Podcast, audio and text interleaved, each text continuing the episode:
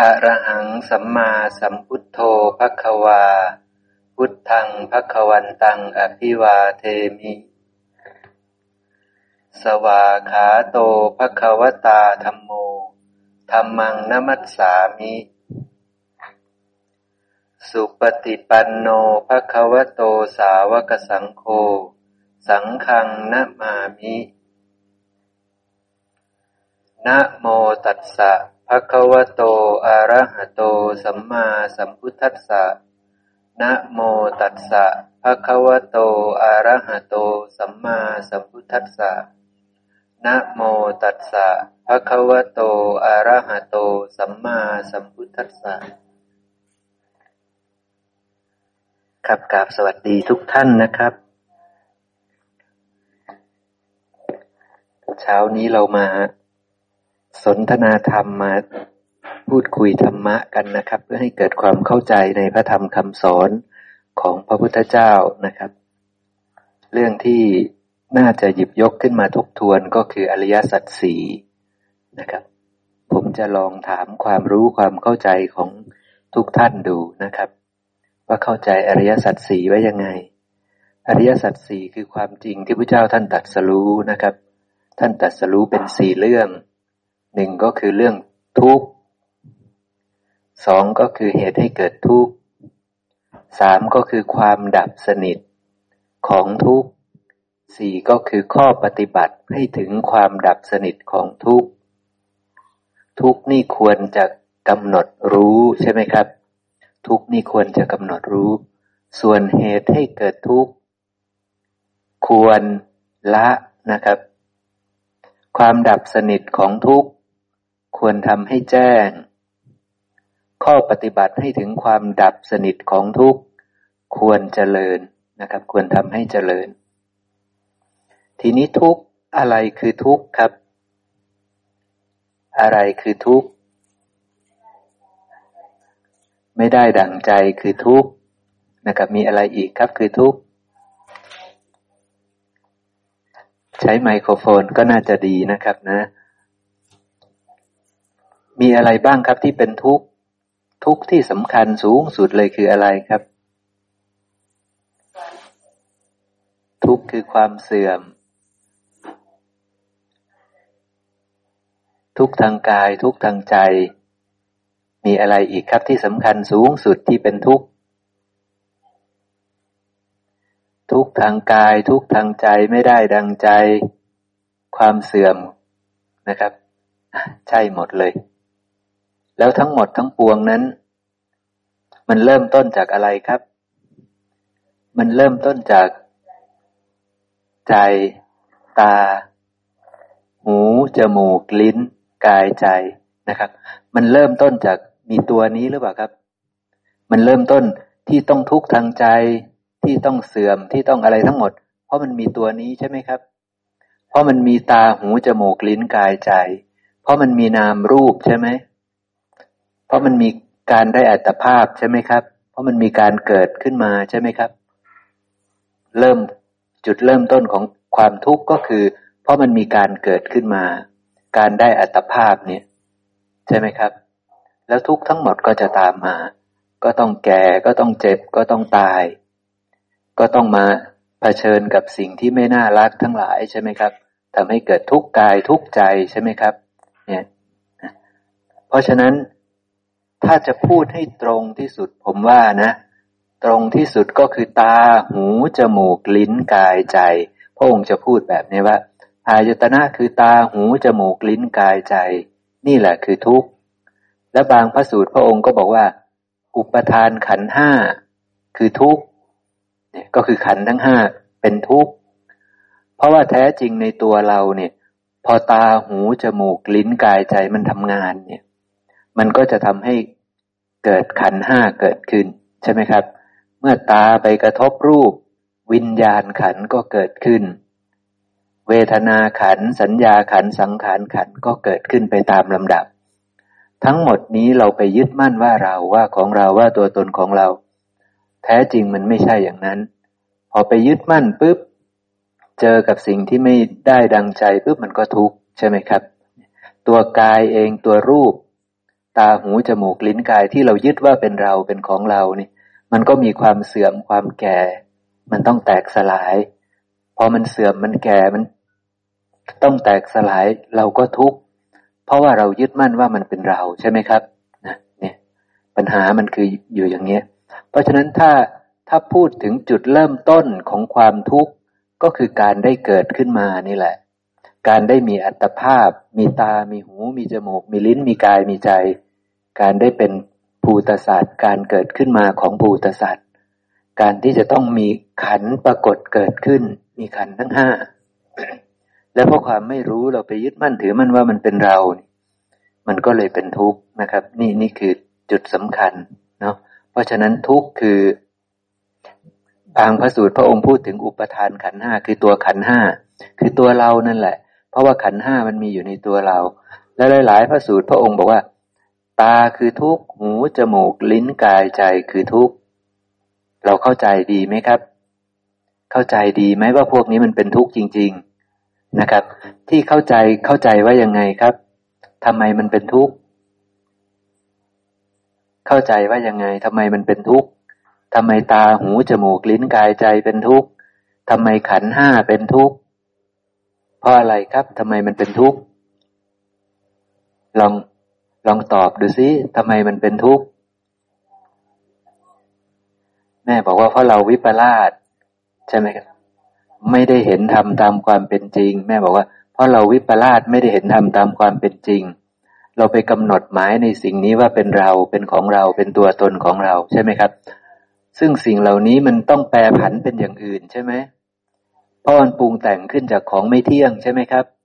เพราะฉะนั้นมันต้องแปรผันเป็นอย่างอื่น คือมันต้องไม่เที่ยงพอมันแปรผันเป็นอย่างอื่น ตอนนั้นแหละทุกจะเกิดใช่ไหมครับนะที่มันไม่เที่ยง พระองค์บอกว่า สิ่งใดที่เกิดจากปัจจัยปรุงแต่งอันไม่เที่ยง สิ่งนั้นย่อมไม่เที่ยงใช่ไหมครับ สิ่งใดไม่เที่ยงสิ่งนั้นจึงเป็นทุกข์ใช่ไหมครับ ถ้ามันคงทนถาวรออยู่ได้ไม่ต้องเปลี่ยนแปลง นั้นก็คงจะดีใช่ไหมครับ รูปนี้ไม่ต้องเปลี่ยนแปลง ไม่ต้องแตกสลาย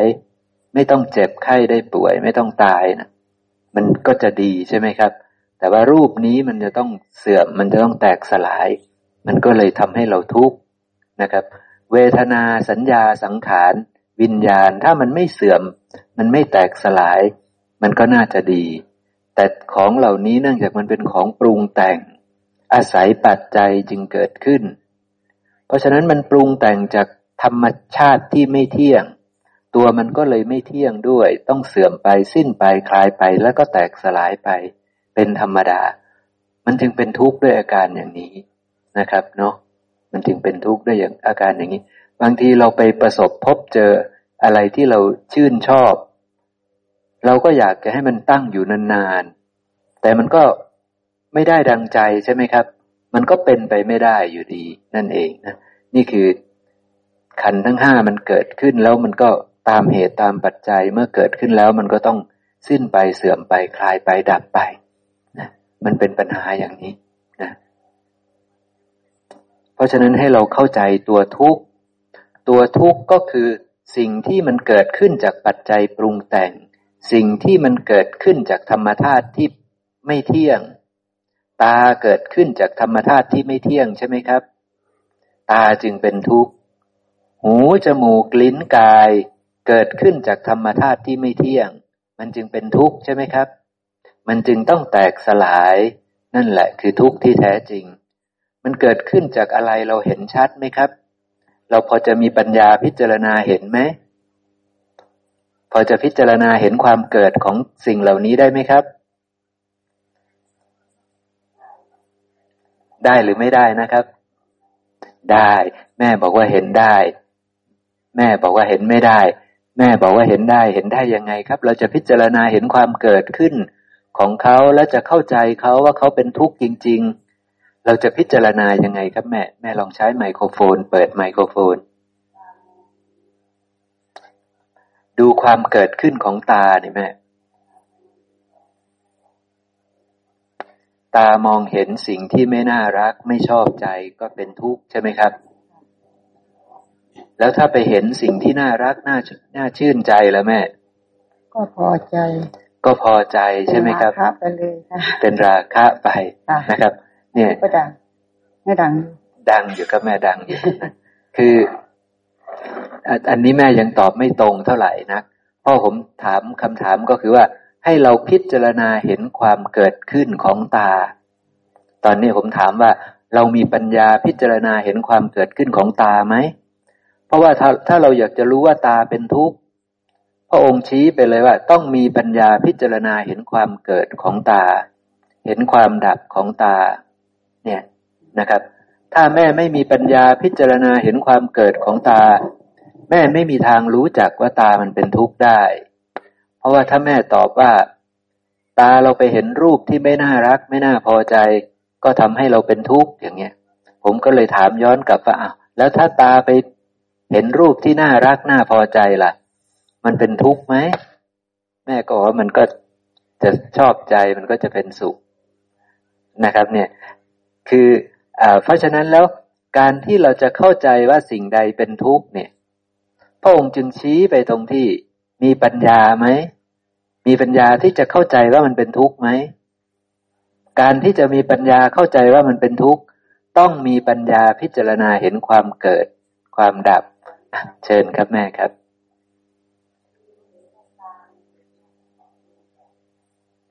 แม่ดันดันใหม่ขึ้นอีกนิดหนึ่งครับรู้สึกว่ามันยังจะไม่เปิดครับ โอเคเอาละเปิดเลยของปรุงแต่งที่ไม่เที่ยง มันก็ต้องไม่เที่ยงเหมือนกันค่ะ ราะว่าดินน้ำไฟลมข้างนอกก็ไม่เที่ยง ในตัวเราก็ต้องไม่เที่ยงเหมือนกัน และท้ายที่สุด หูจมูกลิ้นก็อันเดียวกันค่ะใช่ครับและเราก็เห็นเป็นวิปลาสไม่เห็นทำตามความเป็นจริง ก็เลยทุกข์ค่ะใช่ใช่ประทานขันห้าค่ะ ใช่ใช่นี่แม่ชีท่านจะตอบได้ค่อนข้างตรงนะครับ ก็คือท้ายที่สุดถ้าเราจะรู้ว่าสิ่งใดเป็นทุกข์เนี่ย เราจะต้องมีปัญญาพิจารณาเห็นความเกิด วิธีการพิจารณาเห็นความเกิด เราก็ต้องอาศัยความรู้ที่ได้ยินได้ฟัง จากพระพุทธเจ้า จากสัตบุรุษ จากพระอริยะแล้วมีความฉลาดในธรรมของพระอริยะ คือรู้ว่าตาเป็นทุกข์หูจมูกลิ้นกายเป็นทุกข์นี่เข้าไปพิจารณาเห็นความเกิดขึ้นของตาหูจมูกลิ้นกาย ซึ่งทั้งหมดนี้ ตาหูจมูกลิ้นกาย มันเกิดขึ้นจากมหาภูตรูปสี่ใช่ไหมครับ เกิดขึ้นจากดิน น้ำไฟลม แค่เราพิจารณาอย่างนี้เราก็จะรู้ว่า โอ้ตามันปรุงแต่งขึ้นจากของที่ไม่เที่ยง ดินไม่มีที่ไหนที่เที่ยง น้ำไฟลมไม่มีที่ไหนที่เที่ยง เพราะฉะนั้นตาต้องไม่เที่ยงแน่ ตาต้องสิ้นไปเสื่อมไปคลายไปดับไปแน่เนี่ยนะครับ เนี่ยเราจะเห็นความเป็นทุกข์ของตานี่นะครับนะผู้เจ้าให้หลักอย่างนี้กับเรา ราะนั้นเวลาเราจะพิจารณาเห็นว่ามันเป็นทุกข์นี่ให้พิจารณาหลักนี้เพราะว่าแม้แต่สุข สุขเวทนา เป็นทุกข์ไหมครับ สุขเวทนา ความสุขเนะี่ยแม่บอกว่าไม่น่าจะทุกข์แต่แม่ท่านหนึ่งบอกว่ามันเป็นทุกข์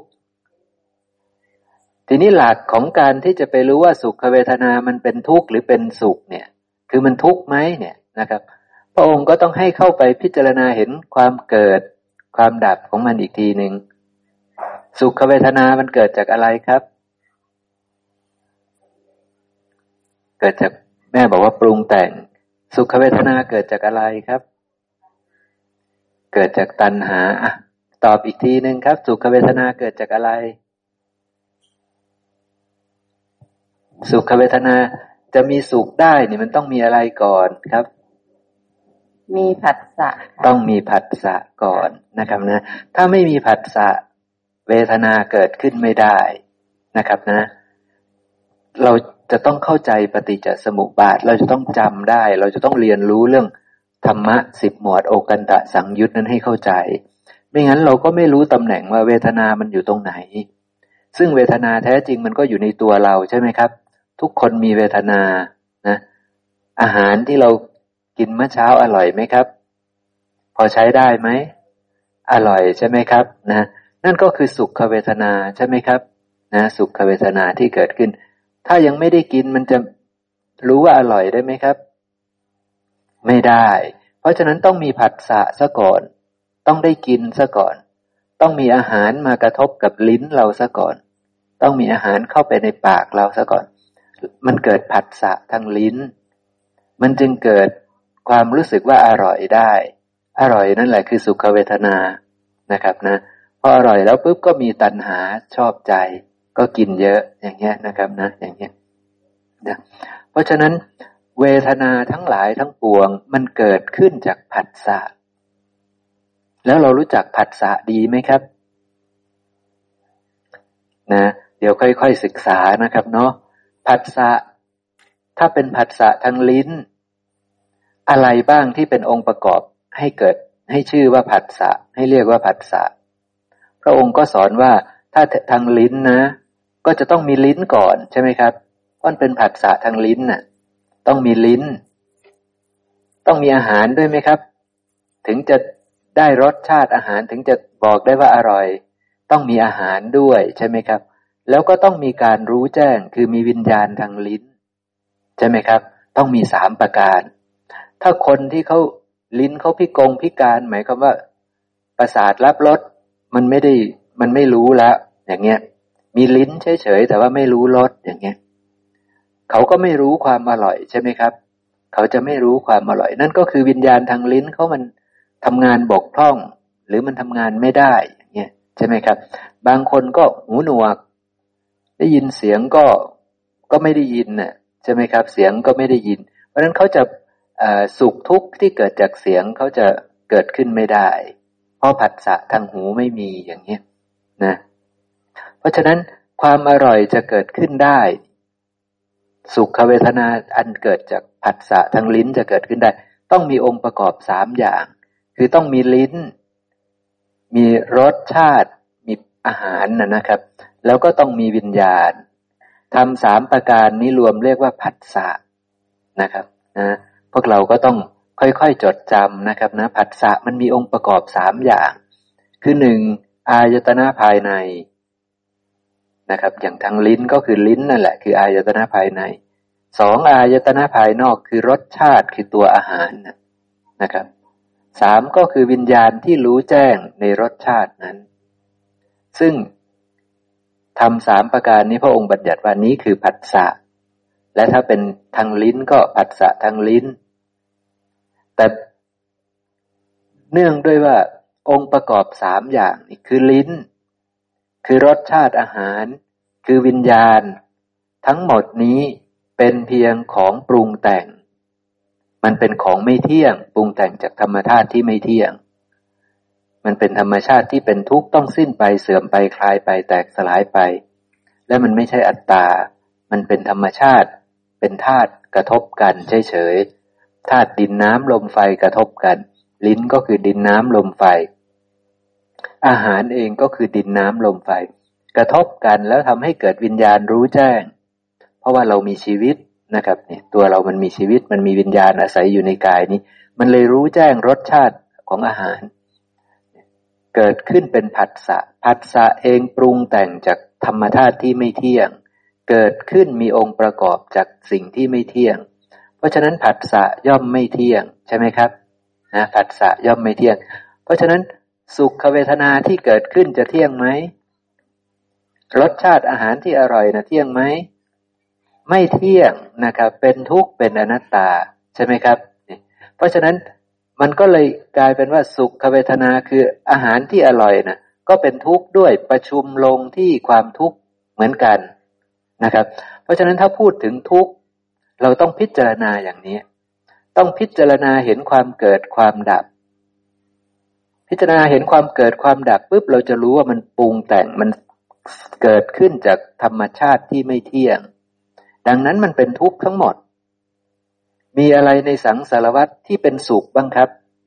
มีอะไรไหม มีไหมสักอย่างหนึ่งที่เป็นสุขที่ไม่ใช่ แท้จริงไม่มีนะครับ พระเจ้าบอกว่าทั้งหมดในสังสารวัตเรานี่ ล้วนประชุมลงที่ความทุกข์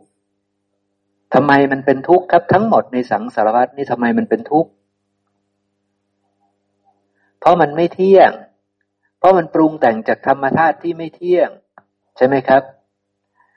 มันปรุงแต่งจากธรรมธาตุที่ไม่เที่ยง ธรรมธาตุที่ไม่เที่ยงนั้น มีอะไรบ้างครับ โลกของเราสังสารวัตทั้งหมดเนี่ย มันมันปรุงแต่งขึ้นจากธาตุกี่อย่าง ได้สูงสุดมีธาตุทั้งหมดกี่อย่าง ในสังสารวัตเนี่ย ในสังสารวัตมีธาตุกี่อย่าง มีสี่อย่างค่ะสูงสุด มีวิญญาณธาตุด้วยไหมอ๋อ มีมีหกอย่างค่ะมีหกต้องมีอย่าวิงญญาณนะธาตุค่ะในสังสารวัตเนี่ยค่ะเรามองดูดี ๆ ในตัวแม่มีกี่ธาตุ ตัวแม่ทุกท่านมีหกธาตุใช่ไหมเนี่ยเห็นไหมสูงสุดมันจะมีได้หกธาตุมีอะไรเกินกว่าหกธาตุไหมเราหาอะไรเจอไหมที่เกินกว่าหกธาตุไม่มีนะ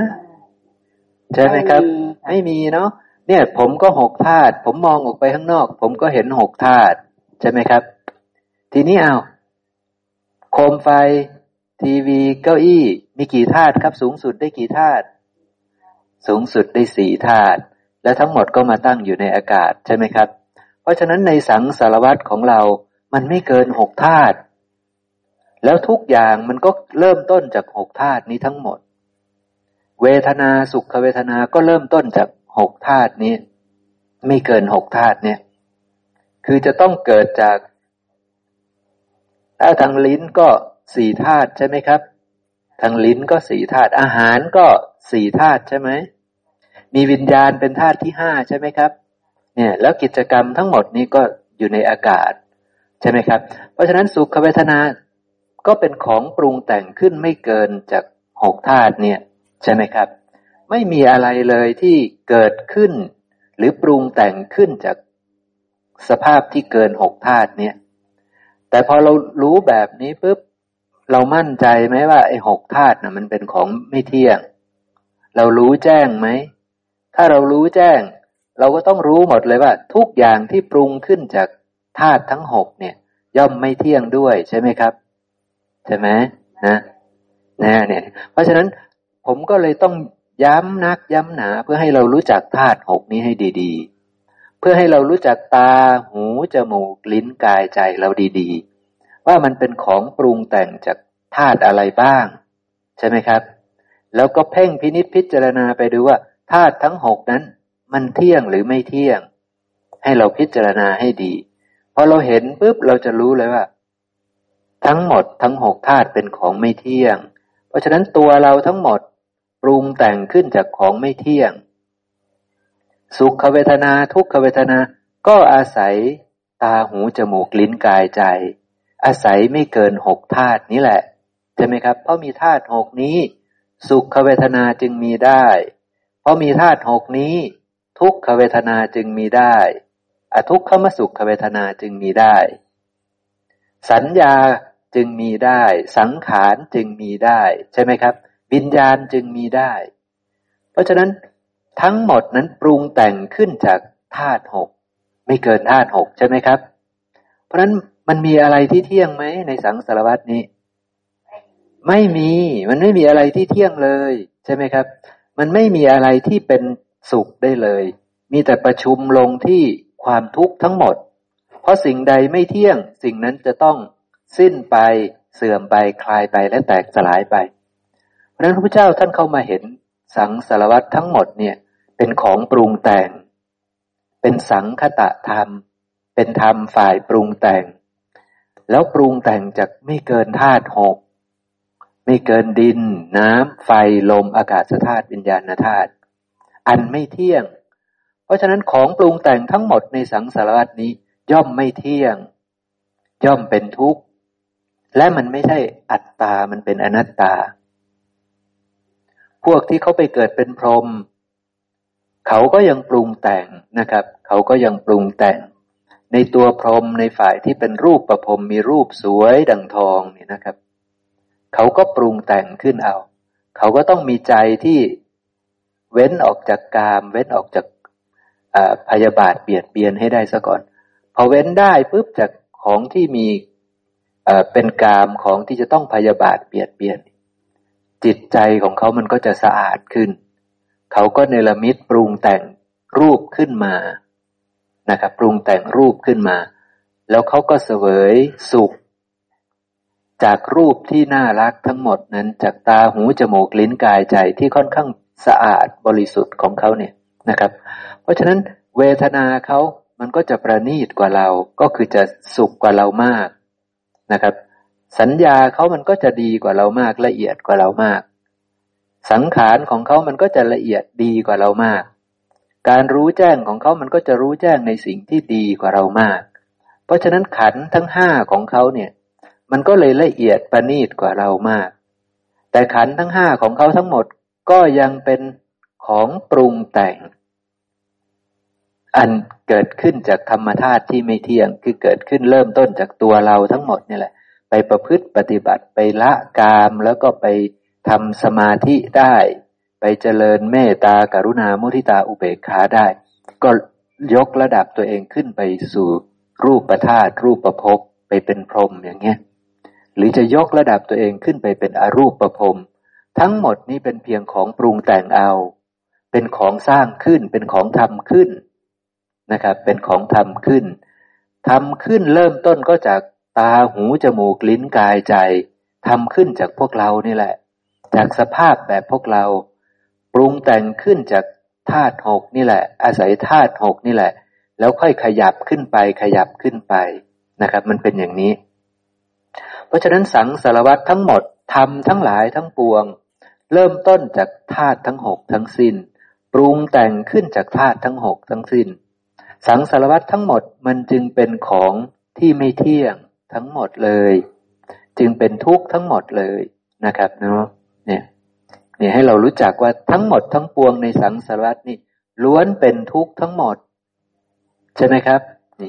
ถ้าเราทำความแยบคายทำความกระจ่างชัดทำความให้แจ้ง เราจะไม่ตื่นเต้นเราจะไม่รู้สึกแปลกใจรู้สึกพิสดารใจรู้สึกอยากจะชื่นชมจนเกินเหตุ ถ้าเรารู้จักสังสารวัตนี้ตามความเป็นจริง ถ้ามีคนเหาะได้เหมือนในสมัยพุทธกาลมีคนหายตัวได้นะครับ จากตรงนี้ไปโผล่ตรงโน้นนี่ซึ่งในสมัยพุทธกาลมี นะครับ เราน่าจะตื่นเต้นมากเนาะใช่ไหมครับ แต่ถ้าเรารู้ความจริงเนี่ยว่าสิ่งเหล่านั้นเป็นเพียงของปรุงแต่ง เราก็จะไม่ตื่นเต้น ถ้ามีคนมารู้ใจแม่ มาทายใจแม่ได้ว่าแม่คิดอย่างนี้ มีทุกข์อย่างนั้นมีเรื่องเนี่ยเป็นหมอดูแล้วมาทายใจเราได้อย่างเงี้ยเราก็จะรู้สึกตื่นเต้นใช่ไหมครับ เนี่ย นี่ปัญหามันอยู่ตรงนี้ เพราะเราไม่รู้ว่าสิ่งเหล่านั้นเป็นของปรุงแต่งเป็นของที่ทำขึ้น เป็นของที่ไม่เที่ยงไม่จีรังยั่งยืน ไม่ใช่ของที่น่าชื่นชมสรรเสริญแต่ประการใด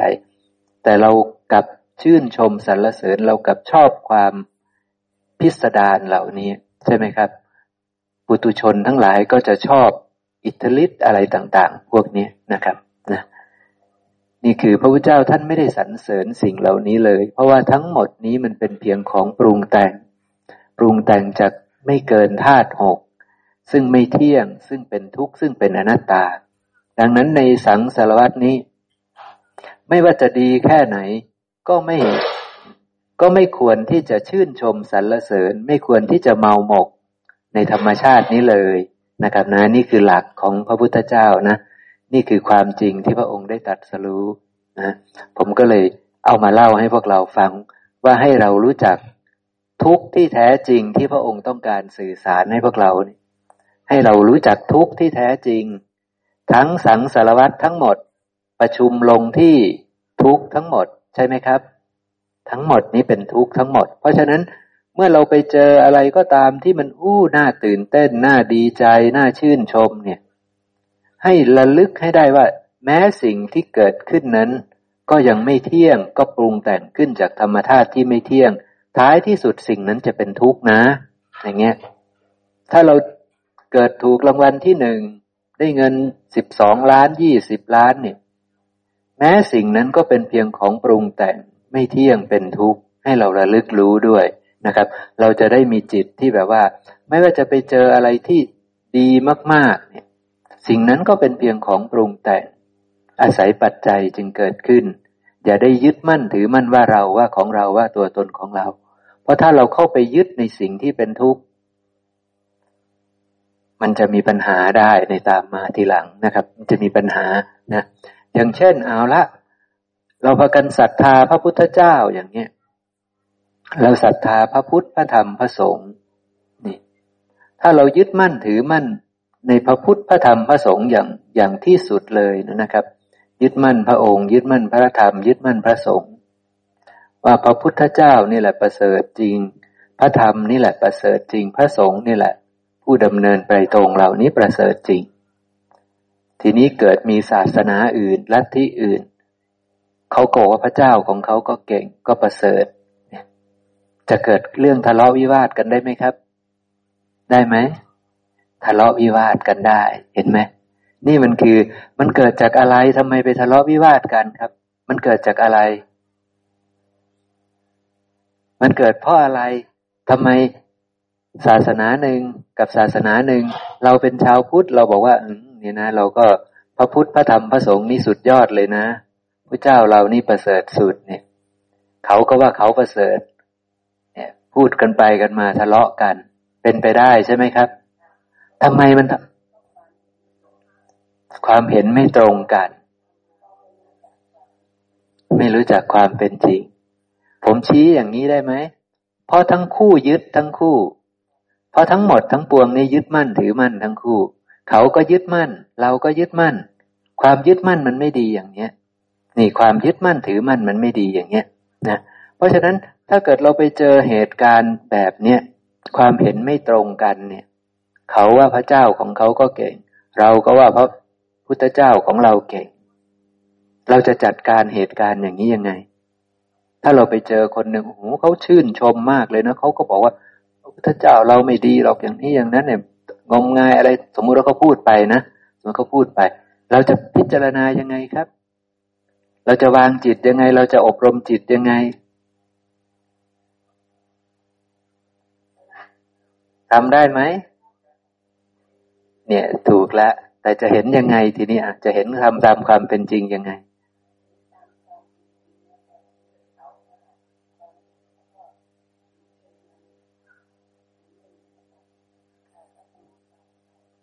ใช่ใช่แม่ชีตอบได้ใกล้เคียงแล้วนะครับ ก็คือให้เรารู้ว่า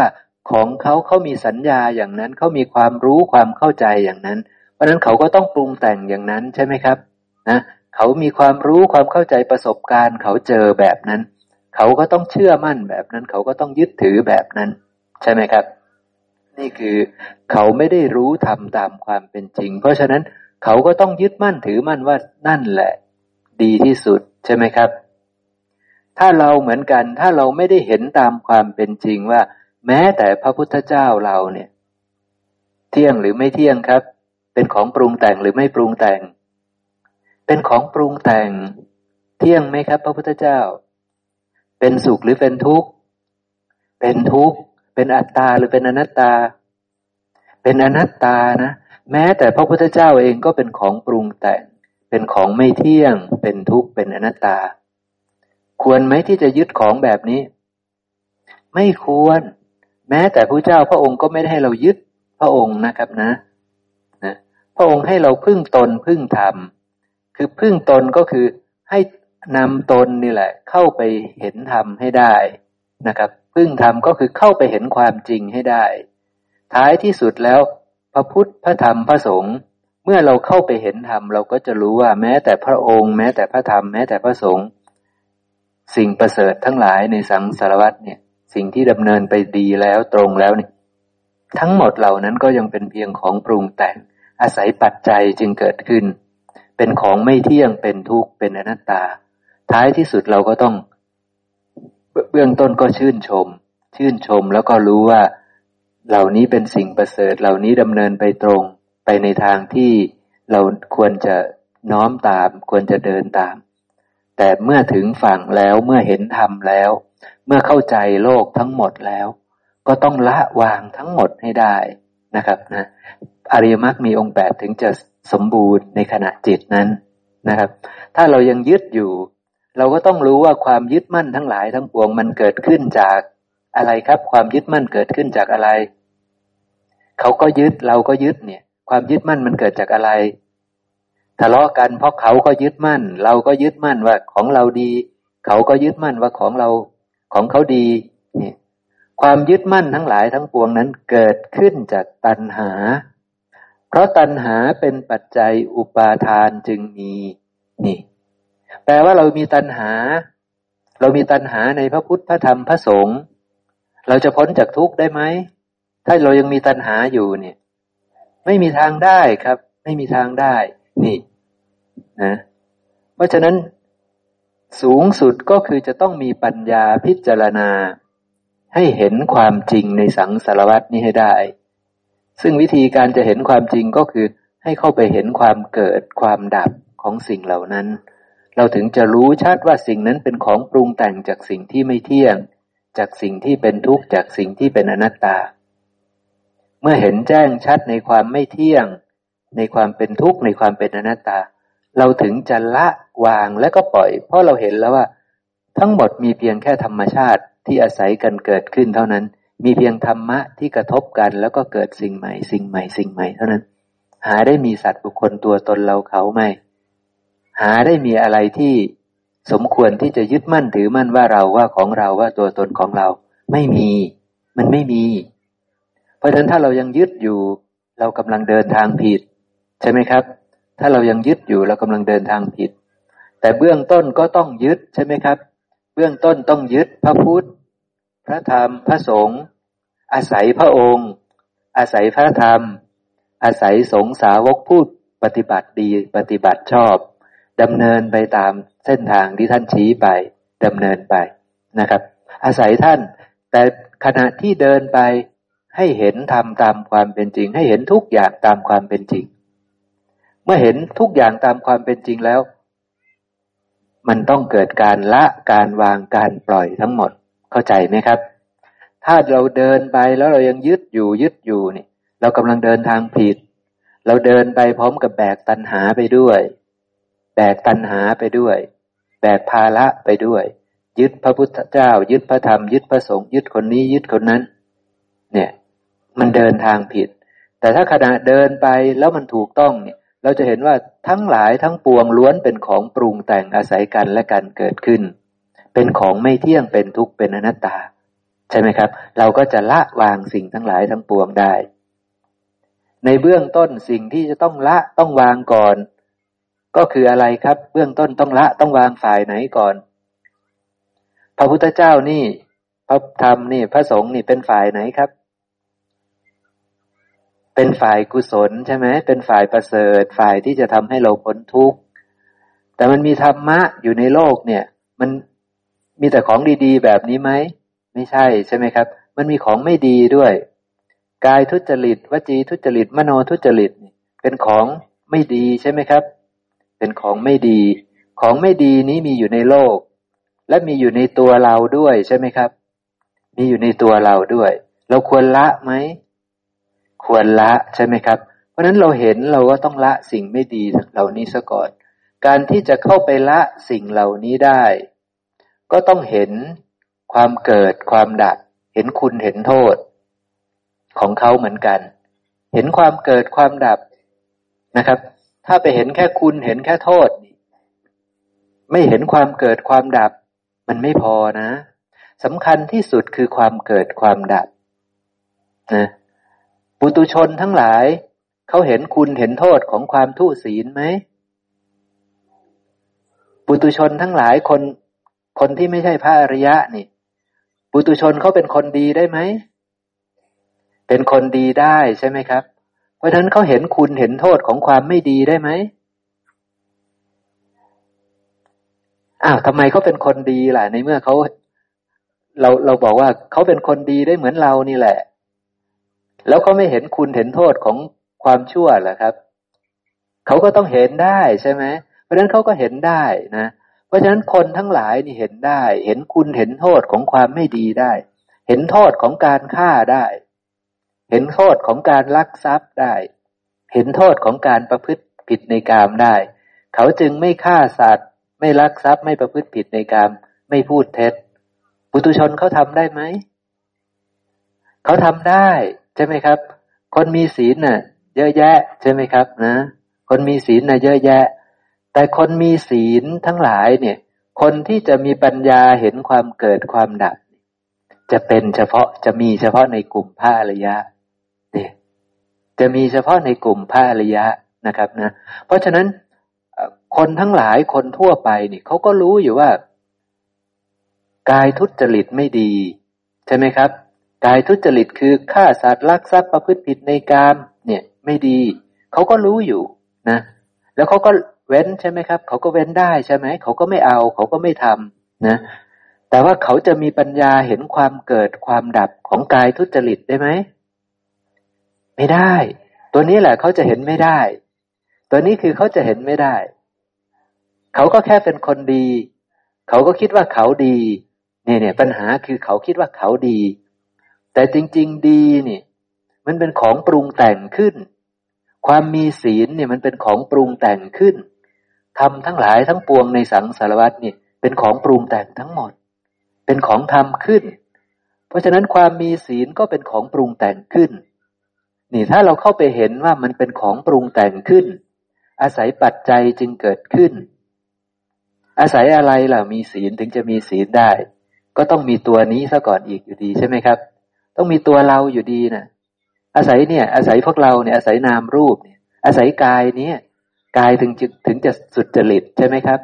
ถ้าไม่มีกายมีกายสุดจริตได้ไหม ไม่ได้ต้องมีกายซะก่อน ใช่ไหมครับ ต้องมีกายนี้ซะก่อน เนี่ย อาศัยวาจา มีวาจาจึงมีวจีสุจริตได้นะต้องมีวาจา เพราะนั้นจะมีวาจาได้ก็ต้องมีอัตภาพนี้ซะก่อน ใช่ไหมครับ มีธาตุหกนี้ซะก่อน จะมีใจสุจริตได้ก็ต้องมีใจซะก่อน คือมีอัตภาพนี้ซะก่อนอยู่ดีนั่นเองเห็นไหมเนี่ย เพราะฉะนั้นสิ่งเหล่านั้นน่ะกายสุจริตวจีสุจริต มโนสุจริต อาศัยอัตภาพนี้ซะก่อน ต้องมีอัตภาพนี้ ถ้าไม่มีกายนี้ไม่มีนามรูปนี้ กายสุจริตไม่มี วจีสุจริตไม่มี มโนสุจริตไม่มี ดังนั้น กายสุจริต วจีสุจริต มโนสุจริต มันเกิดจาก ของที่เที่ยงหรือไม่เที่ยง ของที่ไม่เที่ยง เป็นของปรุงแต่งขึ้น เพราะฉะนั้นกายสุจริตปรุงแต่งขึ้น วจีสุจริตปรุงแต่งขึ้น มโนสุจริตปรุงแต่งขึ้น จากธรรมธาตุที่ไม่เที่ยง ที่เป็นทุกข์ที่เป็นอนัตตากายสุจริตเป็นของเราไหมทีนี้ก็เลยไม่ใช่ของเรา เป็นเพียงของปรุงแต่งอาศัยปัจจัยจึงเกิดขึ้น วจีสุจริตก็ไม่ใช่เรา ไม่ใช่ของเรา ไม่ใช่ตัวตนของเรา มโนสุจริตก็ไม่ใช่เรา ไม่ใช่ของเรา ไม่ใช่ตัวตนของเรา เป็นธรรมชาติที่อาศัยกันและกันจึงเกิดขึ้น เป็นธรรมชาติที่เกิดจากปัจจัยปรุงแต่ง เมื่อเห็นความเกิดขึ้นแบบนี้ของกายสุจริตวจีสุจริตมโนสุจริตอย่างแจ้งชัด จึงไม่ยึดมั่น ว่าเราเป็นผู้มีกายสุจริต มีวจีสุจริต มีมโนสุจริต นี่ลักษณะอย่างนี้จะมีเฉพาะในพระอริยะ จะมีเฉพาะในอริยบุคคลถึงจะเห็นความเกิดความดับของสิ่งนี้ได้ จะรู้ว่าสิ่งเหล่านี้เป็นเพียงของปรุงแต่งอาศัยปัจจัยจึงเกิดขึ้น เกิดขึ้นแล้วก็ต้องสิ้นไปเสื่อมไปคลายไปแตกสลายไปเป็นธรรมดา เพราะมันปรุงแต่งขึ้น จากธรรมชาติที่ไม่เที่ยงที่เป็นทุกข์ที่เป็นอนัตตานะครับเนาะ การละความยึดมั่นถือมั่นในสิ่งที่ไม่เที่ยงที่เป็นทุกข์ที่เป็นอนัตตาจึงเกิดขึ้นได้ เพราะมีปัญญาพิจารณา แต่คนทั่วไปที่เขาเป็นคนดี เขาจะคิดว่าเขาเป็นคนดี ใช่ไหมครับ เขาไม่ได้รู้ว่าสิ่งนั้นเป็นเพียงของปรุงแต่ง สิ่งนั้นเป็นของไม่เที่ยง สิ่งนั้นเป็นทุกข์สิ่งนั้นเป็นอนัตตา เขาไม่เข้าใจ เขาไม่รู้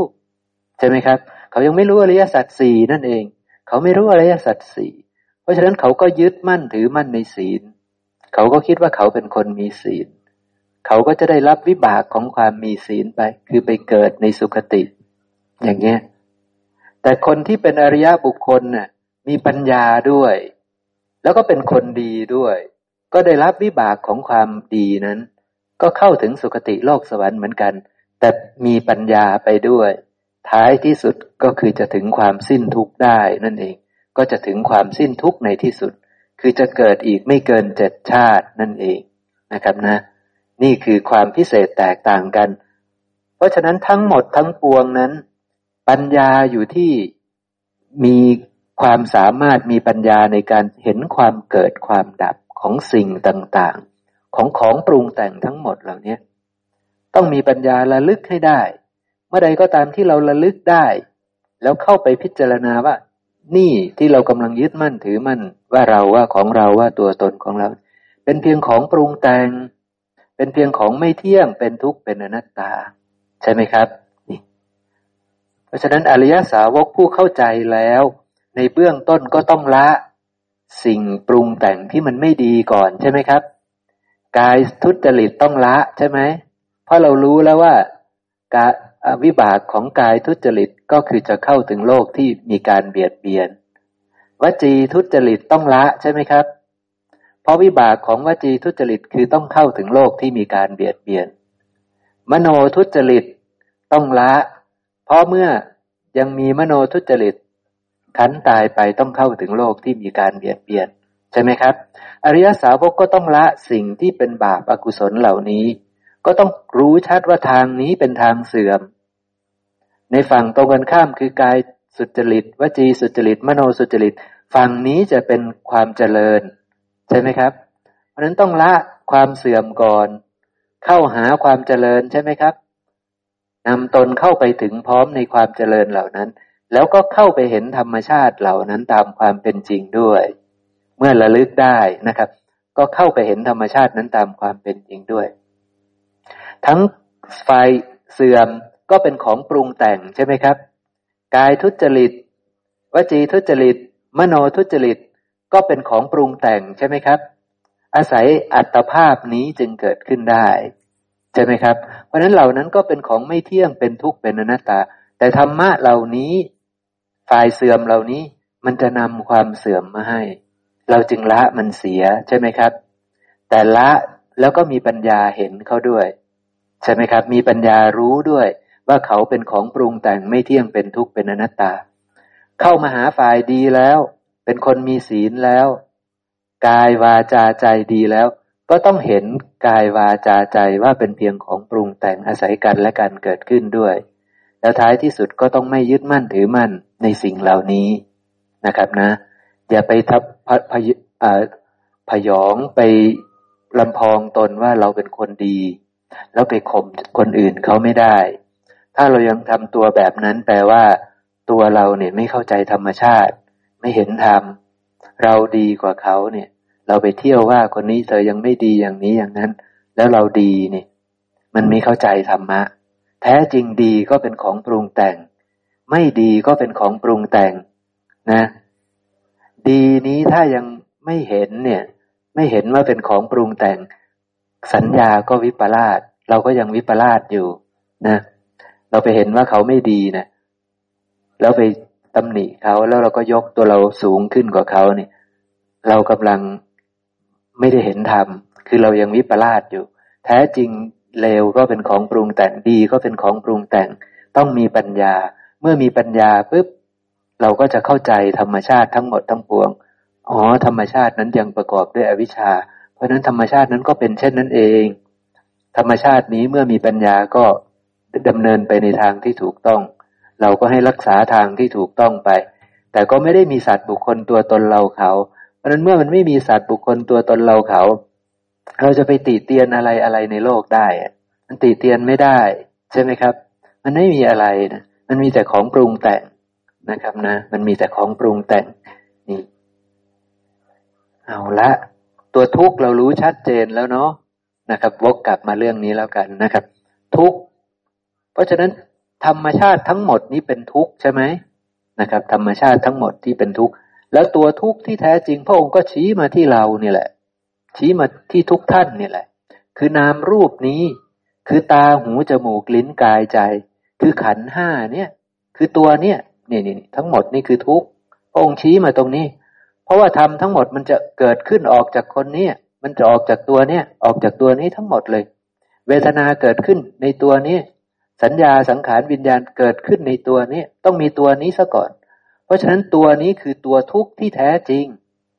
นะครับทำทั้งหลายทั้งปวงนี่เกิดขึ้น เพราะตัวนี้ทั้งหมด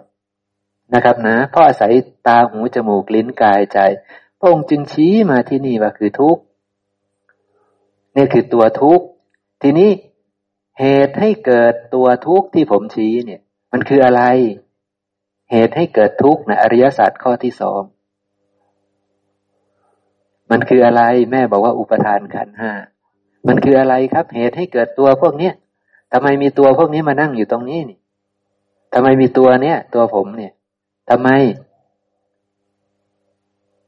อะไรเป็นเหตุให้เกิดทุกข์พระเจ้าชี้จำได้ไหมครับ อะไรเป็นเหตุให้เกิดทุกข์อะไรนะครับ ตัณหา ถ้าไม่มีตัณหามันจะมาเกิดได้ไหม ถ้าไม่มีตัณหาจะมีตัวพวกนี้มานั่งอยู่นี่ได้ไหมคือคือ หมายความว่า จะมีอัตภาพนี้ไหมถ้าไม่มีตัณหาไม่มีใช่ไหมแต่เพราะมีตัณหาจึงได้การเกิดใช่ไหมเพราะนั้นพระองค์ชี้ว่าตัณหาที่พาให้ไปเกิด นั่นแหละคือตัวเหตุให้เกิดทุกข์ใช่ไหมเพราะฉะนั้นตัวตัณหาที่พาให้เราไปเกิด ตัณหานั่นแหละ มันทำให้เกิดพอเกิดปุ๊บ ได้กองทุกแล้วได้ก้อนทุกแล้ว แล้วกองทุกก้อนทุกเหล่านี้ก็สร้างทุกทำให้เกิดวิญญาณทำให้เกิดเวทนาสัญญาสังขารไปอะไรต่างๆ ก็ไปยึดมั่นถือมั่น ใช่ไหมครับ เนี่ยเพราะความไม่รู้นะ มันก็ทุกทั้งหมดนะทั้งหมดก็เลยเป็นทุกข์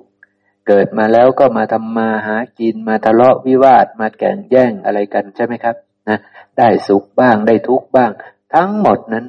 ล้วนเกิดขึ้นจากเพราะว่ามีการได้อัตภาพนี้ทั้งสิ้น ถ้าไม่มีอัตภาพนี้สิ่งเหล่านั้นทั้งหมดก็ไม่มี ใช่ไหมครับ สิ่งเหล่านั้นทั้งหมดก็ไม่มีนะมันเป็นอย่างนี้ เพราะฉะนั้นตัวเหตุให้เกิดทุกข์ก็คือสิ่งที่พาให้เรามีก้อนนี้แหละ สิ่งที่พาให้มีก้อนนี้ก็คือตัณหา ที่มันพาให้เรามาเกิด ใช่ไหมครับนะที่ผมพูดให้ฟังเมื่อวานว่า เพราะตัณหาใช่ไหม มันก็เลยมีการสร้างกรรมไว้ใช่ไหม สร้างกรรมสร้างผืนนาไว้ปุ๊บวิญญาณก็มาอย่างลงใช่ไหมวิญญาณธาตุก็มาอย่างลง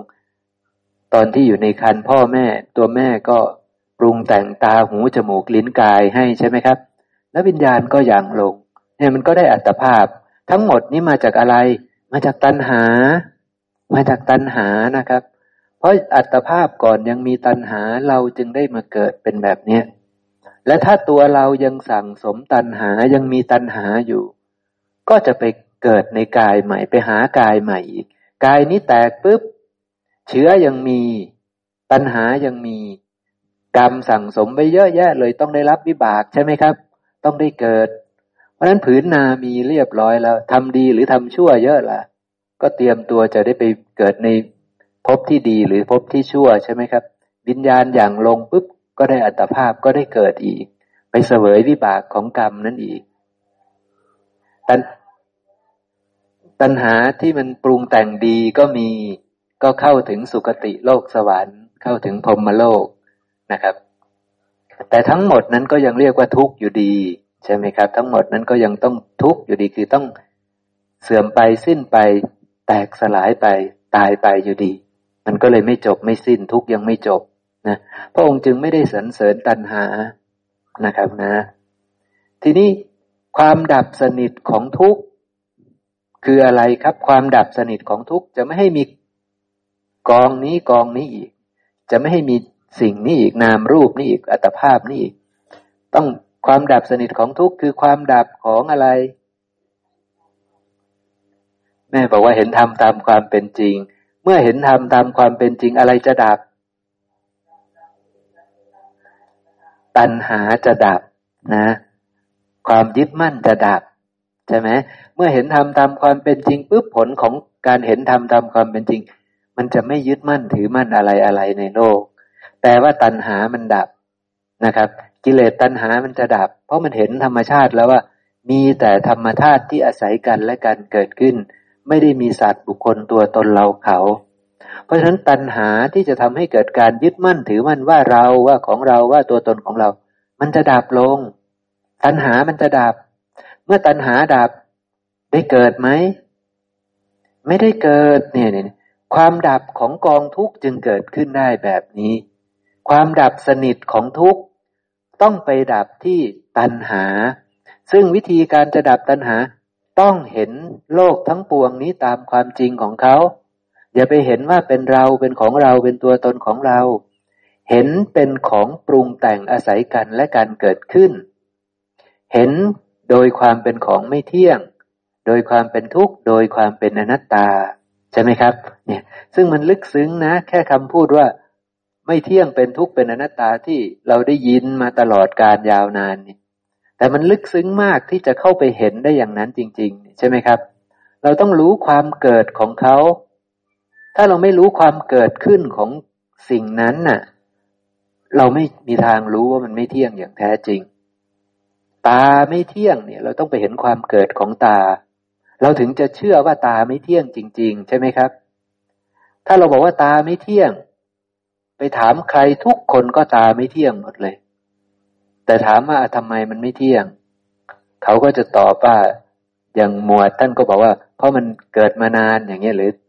พี่แปะก็บอกว่ามันเกิดมานาน เนี่ยมันก็เลยต้องไม่เที่ยง มันไม่ใช่อย่างนั้น นี่ไม่มีปัญญานะครับ ใช่ไหมนี่มันไม่ใช่มีปัญญา เพราะว่ามันไม่ได้ยึดมั่นถือมั่นว่า มันไม่ได้คลายความยึดมั่นว่าตาไม่ใช่ของเราเลยสักนิดเดียวใช่ไหมครับ มันก็ยังตาเราอยู่ดีนั่นแหละ แต่ปัญญาของพระพุทธเจ้าเนี่ยมันจะเป็นไปเพื่อให้คลายความยึดมั่นถือมั่น ว่าเราว่าของเราว่าตัวตนของเรา การที่จะยึดคลายความยึดมั่นว่าเราว่าของเราว่าตัวตนของเรา ก็ต้องไปเห็นว่ามันปรุงแต่งขึ้นจากดิน น้ำไฟลม นั่นแหละมันจึงจะรู้ชัดว่าสิ่งเหล่านั้น มันไม่ใช่เราไม่ใช่ของเรา ไม่ใช่ตัวตนของเรา และทั้งหมดนั้นเป็นของไม่เที่ยง ดังนั้นตาจึงไม่เที่ยง เราจะเห็นว่าตาไม่เที่ยงได้ ต้องเห็นความเกิดขึ้นของตาชัด ซึ่งการเห็นก็ต้องใช้โยนิโสมนสิการ ใช้การพิจารณาใคร่ครวญนั่นเองใช่ไหมครับ เห็นด้วยปัญญาอันชอบ ตามความเป็นจริง ต้องเห็นตามความเป็นจริง ใช่ไหมครับ เพราะนั้นเราก็เลยโอ้โลมกันด้วยความจริง เราต้องเอาความจริงมาพูด ตามันมาจากไหน อย่างเงี้ยก็เลยต้องพูดถึงว่าต้องมีพ่อแม่มาอยู่ร่วมกัน เนี่ย เราก็ค่อยๆพิจารณา ว่าที่ผมพูดนะ่ะ มันผิดตรงไหนไหม ถ้ามันผิดต้องช่วยกันบอกทันทีเลยต้องช่วยกัน ใช่ไหมครับ ต้องช่วยกันชี้ว่าไม่ใช่ไม่ใช่ความจริงไม่ใช่อย่างนี้ ตามความเป็นจริงไม่ได้เป็นแบบนี้ แต่ถ้านั่นคือความจริง แล้วทำให้เรามีปัญญา เราก็น้อมรับเอาไป ใช่ไหมครับ น้อมรับเอาไปประพฤติปฏิบัติ น้อมรับเอาไปใคร่ควรพิจารณาต่อ ใช่ไหมครับ เนาะอย่างนี้นะ เพราะนั้นเรารู้แล้วสามข้อหนึ่งคือทุกสิ่งทั้งปวงในสังสารวัตนี้เป็นทุกตัวใหญ่เลยที่เป็นทุกคือก้อนนี้ก้อนนี้ก้อนนี้ก้อนที่นั่งอยู่นี้ทั้งหมด คือตาหูจมูกลิ้นกายใจนี่เป็นทุกข์ขันทั้งห้าซึ่งมันเริ่มเกิดขึ้นก็ตอนที่มีผัสสะเนี่ย มันเป็นทุกข์ใช่ไหมครับ ทั้งหมดนี้มันเป็นของปรุงแต่งที่มันเป็นทุกข์นะที่เราบอกว่ามันเป็นทุกข์เป็นทุกข์เพราะมันเป็นของปรุงแต่ง ปรุงจากธาตุหกอันไม่เที่ยง อันเป็นทุกข์เนี่ย เราแจ้งใช่ไหมครับ ให้เราแจ้ง ถ้าเราแจ้งปุ๊บเราจะเข้าใจว่ามันเป็นทุกข์จริง ๆ และมันไม่ใช่เราจริง ๆ ใช่ไหมครับ เราจะเข้าใจอย่างนั้นได้ เมื่อเรามีวิชาความรู้ตรงนี้ปุ๊บเราหยิบออกมาชำแรกกิเลสได้ทุกเมื่อ ถ้าเราระลึกถึงได้นะ เราระลึกได้ปุ๊บ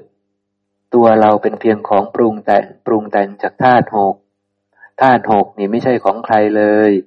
เป็นธรรมชาติที่อิงอาศัยกันและการเกิดขึ้นตามธรรมชาติ ไม่ใช่สัตว์บุคคลตัวตนเราเขา เพราะนั้นอย่าเห็นผิด ถ้ากำลังเห็นผิดคิดว่าเป็นเราเป็นของเราเป็นตัวตนของเรา มันวิปลาสมันเดินทางผิด มันไม่มีทางได้ความเจริญ ไม่มีทางที่จะหลุดพ้นจากทุกนี้ได้ นั่นเองใช่ไหมครับนะ นั่นก็คือเราเข้าใจทุกอย่างถูกต้อง เหตุเกิดทุกข์ก็คือตัณหาที่พาให้มาเกิด ใช่ไหมครับ ถ้ามีตัณหามันก็ต้องต้องได้เกิดอยู่ล่ำไป ก็ได้กองทุกข์อยู่ล่ำไป คือได้ตาหูจมูกลิ้นกายใจนี่อยู่ล่ำไป บางคราวก็ได้อัตภาพดีหน่อย บางคราวก็ได้อัตภาพที่ไม่ดี แต่ทั้งหมดนั้นก็เป็นของปรุงแต่งเป็นทุกข์ทั้งสิ้นใช่ไหมครับ ความดับสนิทของทุกข์ก็คือความดับสนิทของตัณหา ใช่ไหมครับ อันสุดท้ายทีนี้ข้อปฏิบัติให้ถึงความดับสนิทของทุกข์คืออะไรครับ ข้อปฏิบัติให้ถึงความดับสนิทของทุกข์คือ ข้อปฏิบัติให้ถึงความดับสนิทของทุกข์ข้อปฏิบัติพูดถึงข้อปฏิบัติ แม่บอกว่าเห็นธรรมตามความเป็นจริง ซึ่งก็คืออริยมรรคมีองค์แปดนั่นเอง เพราะอริยมรรคมีองค์แปดข้อที่หนึ่งคือสัมมาทิฏฐิ ความเห็นเธอจะต้องตรง ความเห็นจะต้องตรง เห็นโลกตรง เห็นโลกถูกต้อง อย่างผู้ที่ท่านรู้แจ้งโลก ใครเป็นผู้รู้แจ้งโลก พระพุทธเจ้าเป็นผู้รู้แจ้งโลก ท่านเห็นยังไง ท่านเห็นทั้งหมดนี้เป็นของปรุงแต่ง เป็นของไม่เที่ยง เป็นทุกข์ เป็นอนัตตา ท่านเห็นอย่างนั้นไหมครับ ท่านเห็นอย่างนั้น เมื่อใดก็ตามที่เราเห็นแบบท่านเห็น เรากำลังมีสัมมาทิฏฐิใช่ไหมครับ เมื่อใดก็ตามที่เราเห็นแบบท่านเห็นว่าทั้งหมดนี้เป็นเพียงสังคตะธรรม เป็นเพียงของปรุงแต่ง ปรุงแต่งจากธาตุหกอันไม่เที่ยง อันเป็นทุกข์อันเป็นอนัตตา ถ้าเราระลึกได้ถ้าเราเห็นได้ นั่นแหละเรากำลังเห็นตรงเห็นแบบพระพุทธเจ้าท่านเห็น เห็นแบบผู้รู้แจ้งโลกท่านเห็น สัมมาทิฏฐิจึงสำคัญที่สุด ต้องเห็นให้ถูกต้องนะ เห็นให้ถูกต้องก็คือ เห็นตามความเป็นจริง นะ เห็นตามความเป็นจริงก็คือ เห็นว่าเป็นสังคตะธรรม เห็นว่าเป็นของปรุงแต่งอันเกิดเกิดขึ้นจากของไม่เที่ยงเกิดขึ้นจากของที่เป็นทุกข์ เกิดขึ้นจากของที่เป็นอนัตตาไม่ใช่อัตตา เพราะนั้นเราก็จะเข้าใจเลยว่า ทั้งหมดนี้เป็นเพียงธรรมชาติที่อาศัยปัจจัยเกิดขึ้น ไม่เที่ยงจริง เป็นทุกข์จริง เป็นอนัตตาจริง เรากำลังเห็นตรง เราไม่ยึดมั่นถือมั่นว่าเราว่าของเราว่าตัวตนของเราแล้วนะครับเนาะนี่คือสัมมาทิฏฐิคือแจ้งชัดในความจริง เห็นความจริงของธรรมชาติ เห็นความจริงของสิ่งต่างๆ ในโลกนี้รวมทั้งตัวเราด้วย เห็นความจริงในสังสารวัตนี้ทั้งหมด ไม่ได้หมายมั่นว่าเราว่าของเราว่าตัวตนของเรา รู้ว่ามันเป็นของปรุงแต่งปรุงขึ้นจากธาตุหกเป็นของไม่เที่ยง เป็นทุกข์ เป็นอนัตตาแจ้งหมด ชัดเจนหมด ใช่ไหมครับ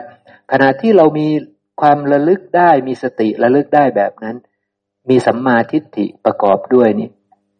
ตอนนั้นแหละอริยมรรคมีองค์แปดเกิดขึ้น ตั้งขึ้นได้แล้ว ตั้งธงที่หนึ่งได้แล้ว ต่อไปถ้าเราโยนิโสมนสิการให้แยบขาย มันจะชัดเจน มันจะละความยึดมั่นถือมั่น ดับตัณหาได้ นั่นเองใช่ไหมครับ ข้อปฏิบัติให้ถึงความดับสนิทแห่งทุกข์ก็คือข้อปฏิบัติอันจะไปดับตัณหานั่นเอง ใช่ไหมครับ ซึ่งเมื่อมนสิการไปเนี่ยนะครับมนสิการไป ราคะที่เกิดขึ้นในจิต โทสะที่เกิดขึ้นในจิตโมหะที่เกิดขึ้นในจิต มันจะดับลง อย่างเช่นเรากำลังระลึกถึงพระพุทธเจ้า เราก็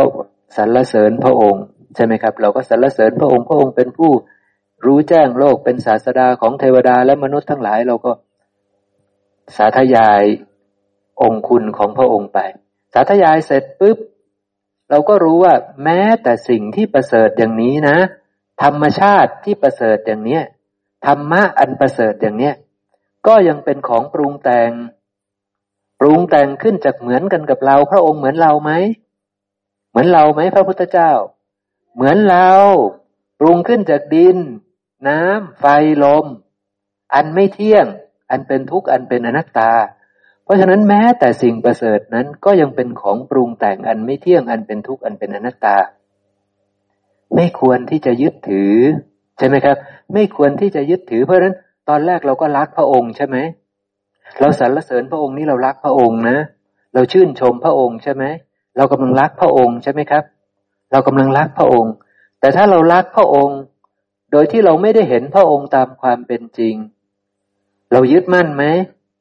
เรายึดมั่นเรียบร้อยแล้ว เรายึดพระองค์เรียบร้อยแล้วพ้นจากทุกข์ได้ไหมเราไม่ได้เดินมรรคขณะที่เราพิจารณา ระลึกถึงพระพุทธเจ้านั้น เรากำลังระลึกผิด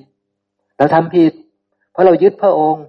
เรามีตัณหาเรามีราคะกุ้มลุม ใช่ไหมครับ เดินทางผิดเราไม่ได้เห็นโลกตามความเป็นจริง แต่ทีนี้เราเห็นพระองค์ตามความเป็นจริง เห็นเราตามความเป็นจริง เห็นสิ่งทั้งปวงตามความเป็นจริง โดยเพ่งไปที่พระองค์ก่อน แม้แต่พระองค์ก็เป็นของปรุงแต่ง อาศัยมหาภูตรูปสี่ อาศัยวิญญาณเข้าไปอย่างลงอาศัยมาตั้งอยู่ในอากาศธาตุทั้งหมดนี้เป็นของปรุงแต่งไม่เที่ยงเป็นทุกข์เป็นอนัตตานะครับ ความประเสริฐของพระองค์ทั้งหลายนี่ ก็อาศัยต้องมีตัวพระองค์ก่อนใช่ไหมต้องมีดินน้ำไฟลมมีอากาศธาตุวิญญาณธาตุซะก่อน จึงมีความประเสริฐเกิดขึ้นใช่ไหมเพราะฉะนั้นทั้งหมดที่ประเสริฐนั้นเป็นของปรุงแต่ง ใช่ไหมครับ นะเนี่ยพอเราเห็นพระองค์ตามความเป็นจริง เห็นสิ่งที่ประเสริฐทั้งหลายทั้งปวงตามความเป็นจริง เราก็จะรู้ได้ว่า โอ้ แม้แต่สิ่งประเสริฐนี้พระองค์ยังสอนให้เราไม่ยึดมั่นถือมั่นเนาะภาษาอะไรกับตัวเราซึ่งด้อยค่ากว่าพระองค์ภาษาอะไรกับธรรมทั้งหลายทั้งปวง อันมีทั้งของที่หยาบของที่เลว ของที่ปราณกลางของที่ประณีตบ้าง ทั้งหมดทั้งปวงในสังสารวัฏมันไม่มีอะไรยึดมั่นถือมั่นได้เลย นั่นเองใช่ไหมครับเนี่ยขณะที่เราเห็นแจ้งในธรรมชาติทั้งหมดอย่างถูกต้องนะอริยมรรคมีองค์แปดก็ดำเนินไป ท้ายที่สุดปุ๊บเราก็จะได้ สัมมาญาณะสัมมาญาณะก็คือความรู้ชอบ ความรู้ที่ถูกต้องในสังสารวัฏปรากฏแก่เรา เรารู้จักโลก รู้แจ้งโลกเหมือนพระพุทธเจ้ารู้แล้ว ชั่วขณะจิตนั้นเท่านั้นเอง ที่เรารู้แจ้งโลก รู้โลกอย่างถูกต้องนะครับ เราก็เลยละวางโลกหลุดพ้นจากโลกได้ ก็คือได้สัมมาวิมุตติ หลุดพ้นจากโลกได้ ไม่ยึดมั่นโลกนี้ว่าเราว่าของเราว่าตัวตนของเรา เนี่ยอริยมรรคมีองค์แปดมันก็เดินไปอย่างนี้ ได้ครบถ้วนสัมมาทิฏฐิถูกตั้งขึ้น สัมมาสังกัปปะก็จะพอเหมาะ ความดำริขณะนั้นน่ะ ขณะที่เราเราดำริไปถูกทางเนี่ยดำริถูกหรือดำริผิดครับ เรากำลังคิดน่ะดำริเนี่ยเป็นแปลว่าความคิด สังกัปปะนั่นแปลว่าความคิด เราคิดถูกหรือคิดผิดที่คิดเห็นว่า โลกทั้งหลายทั้งปวงเป็นของปรุงแต่ง เป็นของไม่เที่ยง เป็นทุกข์เป็นอนัตตานะเราดำริผิดหรือดำริถูกดำริถูกใช่ไหมครับดำริชอบนะ ความเพียรของเราที่เพียรที่จะเข้าไปเห็นโลกตามความเป็นจริงของเขานะ่ะ เป็นความเพียรชอบหรือไม่ชอบ เป็นเพียรชอบ สติที่เราระลึกเห็นโลกทั้งหลายเป็นเพียงของปรุงแต่งอาศัยกันและการเกิดขึ้นไม่เที่ยงหนอ เป็นทุกหนอเป็นอนัตตาหนอ สติที่ระลึกรู้แบบนี้เนี่ย สตินี้สติชอบหรือไม่ชอบ สตินี้ก็เป็นสติชอบใช่ไหมครับ เป็นสัมมาสติอีกนะ ส่วนกายกรรม วจีกรรม อาชีวะของเขา คือสัมมาวาจา สัมมากัมมันตะ และสัมมาอาชีวะนี่ มันดีมาตั้งแต่เดิมแล้ว อริยสาวกทั้งหลายนี่ จะตั้งตนในฝ่ายที่จะไปทางเจริญแล้วใช่ไหมครับ คือเป็นประกอบด้วยศีลอันงาม ประกอบด้วยวาจาอันงาม ประกอบด้วยอาชีวะอันงามอยู่แล้ว ใช่ไหมครับ เพราะฉะนั้นส่วนเนี้ยก็จะส่งเสริมให้เกิดความบริสุทธิ์ที่ สมบูรณ์ที่สุด ขณะที่เราดำเนินไปตรง ขณะที่เราเห็นโลกตามความเป็นจริง กายวาจาใจของเราจะสะอาดเหมือนกับพระอรหันต์ทั้งหลายเลยนะครับนะมันเป็นอย่างนี้นะ เพราะฉะนั้นอริยสัจสี่มันเป็นเรื่องแบบนี้ ทุกเราต้องรู้ให้ชัดว่าอะไรคือทุกสิ่งทั้งปวงเลยใช่ไหมเป็นทุกสิ่งทั้งปวงในสังสารวัตนี้เป็นทุกแต่น้อมเข้ามาให้ ให้มันชัดเจนให้มันเห็นแจ้ง ก็น้อมเข้ามาหาตัวเราเองนี่แหละ ใช่ไหมครับนะ ก็เลยมาดูที่ตาหูจมูกลิ้นกายใจนี่แหละคือทุกข์รู้จักไหมเข้าใจไหมทำไมมันเป็นทุกข์ใช่ไหมครับนะจะเข้าใจทุกข์ได้ก็ต้องเข้าไปมีปัญญาเห็นความเกิด ความดับ เพราะเมื่อเห็นความเกิด รู้ว่าสิ่งนี้เกิดมาจากอะไรเนี่ย มันจะรู้ความดับด้วยนะครับ มันจะรู้ความดับของสิ่งนี้ด้วย ในเมื่อเรารู้ว่าตา เกิดจากดินน้ำไฟลม อันไม่เที่ยง ตาย่อมไม่เที่ยง ตาย่อมสิ้นไปเสื่อมไปคลายไปดับไป เรากำลังเห็นมีปัญญาเห็นความดับแล้วนั่นเห็นความดับเห็นแบบนี้นะครับ เห็นความดับ ตายังไม่ได้แตกเลยนะ ตายังไม่ได้บอดเลย แต่มีปัญญาเห็นความดับของตาได้ ไม่ยึดมั่นตาได้ ประโยชน์ของการเห็นความเกิดความดับคือมันจะไม่ยึดมั่น มันจะไม่ยึดมั่น มันจะคลายออก มันจะคลายออก เพราะมันรู้ว่า มันเป็นของปลอมมันเป็นของปรุงแต่งยึดมั่นไม่ได้ ไม่ควรที่จะยึดมั่น เพราะมันเป็นของที่ เดี๋ยวมันก็จะเสื่อมไปสิ้นไปแตกสลายไปเข้าใจไหมครับ มันน่ายึดไหมของแบบนี้ มันไม่น่ายึด มันไม่น่ายึด ใช่ไหมครับ ถ้าตาเที่ยงตาสว่างตาใสแจ้ง ไม่สั้นไม่ยาวได้คงที่ดีงามตลอด โอ้แบบนั้นควรจะยึดเนาะแต่เพราะตามันไม่ได้เป็นแบบนั้น ใช่ไหมครับ ตามันไม่ได้เป็นแบบนั้น แล้วเราแจ้งกว่านั้นก็คือเรารู้ว่าตามันเป็นดิน ตามันเป็นน้ำตามันเป็นไฟ ตามันเป็นลม นี่เราแจ้งขนาดนี้ เรารู้ว่ามันไม่ใช่เรา ไม่ใช่ของเรา ไม่ใช่ตัวตนของเรา เราก็เลยวางมันได้ใช่ไหมครับ วันหนึ่งเกิดจะเจ็บไข้ได้ป่วยด้วยทางตา ก็ไม่เดือดร้อนใจ ก็จะรู้ว่ามันเป็นของปรุงแต่ง มันต้องป่วยเป็นธรรมดา มันต้องแก่เป็นธรรมดา มันต้องตายเป็นธรรมดา จะไม่ทุกข์เข้าใจไหมครับ จะไม่ทุกข์เมื่อจะต้องตาบอดก็จะไม่ทุกข์มาก จะไม่ทุกข์อย่างเงี้ยนะครับนะนะนะมันเป็นอย่างนี้นะครับนะ อริยสัจสี่ก็น่าจะพอเข้าใจเนาะครับเนาะนะน่าจะพอเข้าใจ ทีนี้เรามาเปรียบเทียบอริยสัจสี่กับแผนผังซึ่งสลับซับซ้อนและยุ่งยาก คือปฏิจจสมุปบาทเนี่ยนะผมบอกว่าพระพุทธเจ้าบอกว่า ตัวทุกข์ก็คือนามรูป นามรูปคือตัวเราใช่ไหมสลายตนะนี่คือตัวเราใช่ไหม ตาหูจมูกลิ้นกายใจนี่คือตัวเราใช่ไหมครับ นะ นามรูปคือตัวเราทุกคนแจ้งไหมตัวเราคือนามรูปใช่ไหมครับ มีส่วนที่เป็นนามมากาย แล้วก็รูปประกายใช่ไหมนะครับเนาะตัวเราเนี่ยพระองค์เรียกว่าบัญญัติสิ่งนี้ว่านามรูป มันมีสองส่วนที่เรียกว่านามรูป เพราะมันมีนามมากาย แล้วก็รูปประกายอ่ามันมีสองส่วน มันมีนามกายกับรูปประกาย กายที่เป็นรูป กับกายที่เป็นนาม จริงไหมครับ ตัวเรามีกายที่เป็นรูป และมีกายที่เป็นนามไหมมีสองกายไหมในตัวเรา เอาละไม่เข้าใจเท่าไหร่เนาะพระองค์เรียกพวกเราว่านามรูป นะ เรียกว่านามรูป พระองค์เรียกสิ่งนี้ หลาย ๆ ชื่อนะครับนะ เรียกว่าภูตสัตว์ก็ได้ เรียกว่าภูตะก็ได้ คือสัตว์ที่เกิดแล้ว เรียกว่านามรูป เรียกว่าสลายตนะก็ได้ เรียกว่าตาหูจมูกลิ้นกายใจนะครับนะทีนี้ในตัวเราเนี่ย มันมีส่วนที่เป็นนามมากายและรูปประกาย รูปประกายก็คือสิ่งที่ปรุงแต่งขึ้นจากดินน้ำไฟลม นี่คือรูปประกาย นี่คือรูปประขัน นี่คือรูป นี่คือรูป เพราะฉะนั้นรูปคืออะไรบ้างในตัวเรา ที่มันปรุงแต่งจากดินน้ำลมไฟ ก็ได้แก่ตา เป็นรูปใช่ไหมหูเป็นรูป จมูก ลิ้น กายนี้ทั้งหมดคือรูป ใช่ไหมครับ นี่คือรูปนะฮะแล้วมันมีนามด้วยไหมในตัวเนี้ยในตัวเราเนี่ยมีนามด้วยไหม มีนามมาทำไหม มี ถ้าไม่มีนามมาทำเนี่ย มันเน่าเหม็นละ ใช่ไหมครับ มันตายละนะมันมีนามมาทำก็คือมีใจ ใจนี่เป็นนามมาทำใจเราหาใจเจอไหมในตัวเรา หาไม่เจอไม่รู้มันอยู่ตรงไหนเนาะมันเป็นนามครับ ใจไม่ใช่หัวใจนะ หัวใจนี่ เป็นดินน้ำลมไฟปรุงจากดินน้ำลมไฟ หัวใจกับตับเนี่ย เหมือนกันคือปรุงจากดินน้ำลมไฟ หัวใจกับตานี่เหมือนกัน แต่ใจเฉยๆนี่เป็นนามธรรม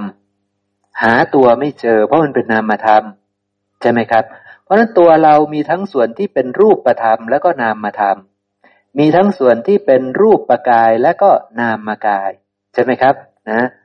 ถ้าบัญญัติโดยขันบ้างทีนี้ตะกี้บัญญัติด้วยอายตนะใช่ไหมครับ ตาหู จมูก ลิ้นกายนี่คือรูป ใจคือนาม อืม ไม่ไม่เดี๋ยวไม่ใช่ ไม่ใช่นะครับนะ เดี๋ยวเดี๋ยวเราค่อยๆเรียนรู้ไปนะ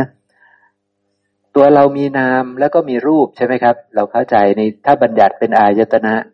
นะทีนี้บัญญัติเป็นขันบ้าง พระองค์บัญญัติขันห้าขันห้าก็ได้แก่รูปอะไรอีกครับ รูปแล้วอะไรต่อ ขันห้าขันห้าขันห้ารูป เวทนา สัญญา สังขาร วิญญาณ รูป พระองค์บอกอยู่แล้วว่านี่คือรูปใช่ไหมครับ รูปนี่คือรูปประกาย รูปประขันนี่คือรูปประกาย เวทนาเราเห็นตัวเวทนาไหมตัวนี้เป็นนามมากายใช่ไหมสัญญาเราเห็นตัวสัญญาได้ไหม ไม่เห็นเรารับรู้แบบว่าคือเรา มันเป็นมันเป็นนามมาทำสัญญาเนี่ยเป็นนามมาทำสังขารเป็นนามหรือเป็นรูป ความปรุงแต่งเนี่ยเป็นนามอีก เป็นนามอีกนะครับ วิญญาณเป็นนามหรือเป็นรูป เป็นนามเราหาวิญญาณไม่เจอใช่ไหมครับนะหาด้วยตาได้ยินด้วยหู ได้กลิ่นด้วยจมูก เอามาแตะลิ้นก็ไม่ได้วิญญาณน่ะสังขารสัญญาอะไรเอามาแตะลิ้นไม่ได้ ใช่ไหมครับ เอามาถูกต้องกายก็ไม่ได้นะ เพราะฉะนั้นตัวเวทนาตัวสัญญาตัวสังขารตัววิญญาณสี่ขันนี่เป็นนามใช่ไหมครับสี่ขันนี่เป็นนาม รูปเป็นรูปนะครับ เพราะฉะนั้นตัวเรามันมีสององค์ประกอบใหญ่ ถ้าจัดเป็นธรรมะใหญ่ ๆ ก็จะเป็นส่วนที่เป็นนามแล้วก็เป็นรูปนะเนี่ยเพราะนั้นครูบาอาจารย์บางท่านท่านบอกว่า สอนให้เราแยกรูปแยกนามออกจากกัน เราก็ต้องรู้ว่า รูปก็คือสิ่งที่เป็นมหาภูตรูปสี่หรืออาศัยมหาภูตรูปสี่ส่วนนามก็คือ ส่วนที่เป็นนามธรรมที่เหลือทั้งหมดนะครับนะนั้นตัวเรามันมีสองส่วน คือรูปและนาม แต่ทั้งรูปและนามก็เป็นเพียงของปรุงแต่ง ทั้งหมดเป็นของปรุงแต่ง เวทนา ก็ปรุงแต่งจากผัสสะ สัญญาก็ปรุงแต่งจากผัสสะ สังขารก็ปรุงแต่งจากผัสสะ วิญญาณก็ปรุงแต่งจากอายตนะกระทบกันเนี่ยรูปก็ปรุงแต่งจากมหาภูตรูปสี่ มันปรุงแต่งทั้งหมด ปรุงแต่งจากไม่เกินหกธาตุ เพราะฉะนั้น สิ่งเหล่านี้อาศัยหกธาตุอันไม่เที่ยง อันเป็นทุกข์อันเป็นอนัตตา สิ่งเหล่านี้ย่อมไม่เที่ยง ย่อมเป็นทุกข์ย่อมเป็นอนัตตาด้วยทั้งหมดนะครับเนาะนี่ เพราะนั้นเราเข้าใจนามรูปแล้วเนาะครับเนาะรามันมีส่วนตัวเรานี่แหละ ตัวเรานะมีส่วนที่เป็นรูปประกายนามกายนะ มีสองส่วน ถ้าจำไม่ได้ก็ไม่เป็นไร แต่ถ้าจำได้ก็จะศึกษาลึกซึ้งขึ้นไปได้อีกนะครับนะ เพราะฉะนั้นควรจะพิจารณาจำนะครับเนาะควรจะค่อยๆไปทบทวนแล้วก็จำให้ได้ ว่าในตัวเราเนี่ย ส่วนที่เป็นรูป เป็นดินน้ำลมไฟไม่รู้เรื่องอะไร ส่วนที่เป็นนามก็ ถ้าเป็นขันก็ได้แก่เวทนาขัน สัญญาขัน สังขารขันวิญญาณขัน ตัวนี้เป็นนามนะครับนะ พอเราได้นามรูปแล้วเราก็มีอายตนะเลยใช่ไหมครับ มีตา มีหู มีจมูก มีลิ้น มีกาย มีใจ ใช่ไหมครับ มีเลย พอมีสิ่งนี้ปุ๊บ พระองค์ก็บอกว่าเพราะสิ่งนี้แหละเป็นปัจจัย ผัสสะย่อมมี เพราะมีตา มีหู มีจมูก มีลิ้น มีกาย มีใจ ผัสสะย่อมมี จริงไหมครับ พอมีตาจะเห็น พอมีหูจะได้ยิน พอมีจมูกจะได้กลิ่น พอมีลิ้นจะได้รสชาติอาหารได้ พอมีกายจะได้สามารถถูกต้องกับโผฏฐัพพะที่เขามาต้องกายเราได้ พอมีใจก็สามารถที่จะ กระทบกับธรรมารมณ์ทั้งหลายได้ อารมณ์ที่เกิดขึ้นในจิตในใจได้นั่นเองนะเพราะฉะนั้นพระองค์จึงบอกว่าเพราะสลายตนะเป็นปัจจัยผัสสะจึงมี เราก็ไม่สงสัยใช่ไหมครับ ไม่สงสัยเนาะเข้าใจนะ ตอนนี้กำลังจะไล่ปฏิจจสมุปบาทให้เราฟังนะครับนะ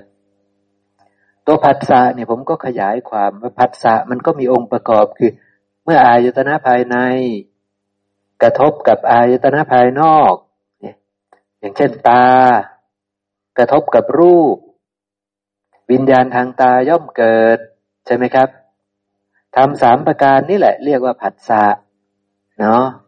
นะครับนะ แต่พระองค์ย่นย่อว่า เพราะสลายตนะนะ เป็นปัจจัยผัสสะจึงมี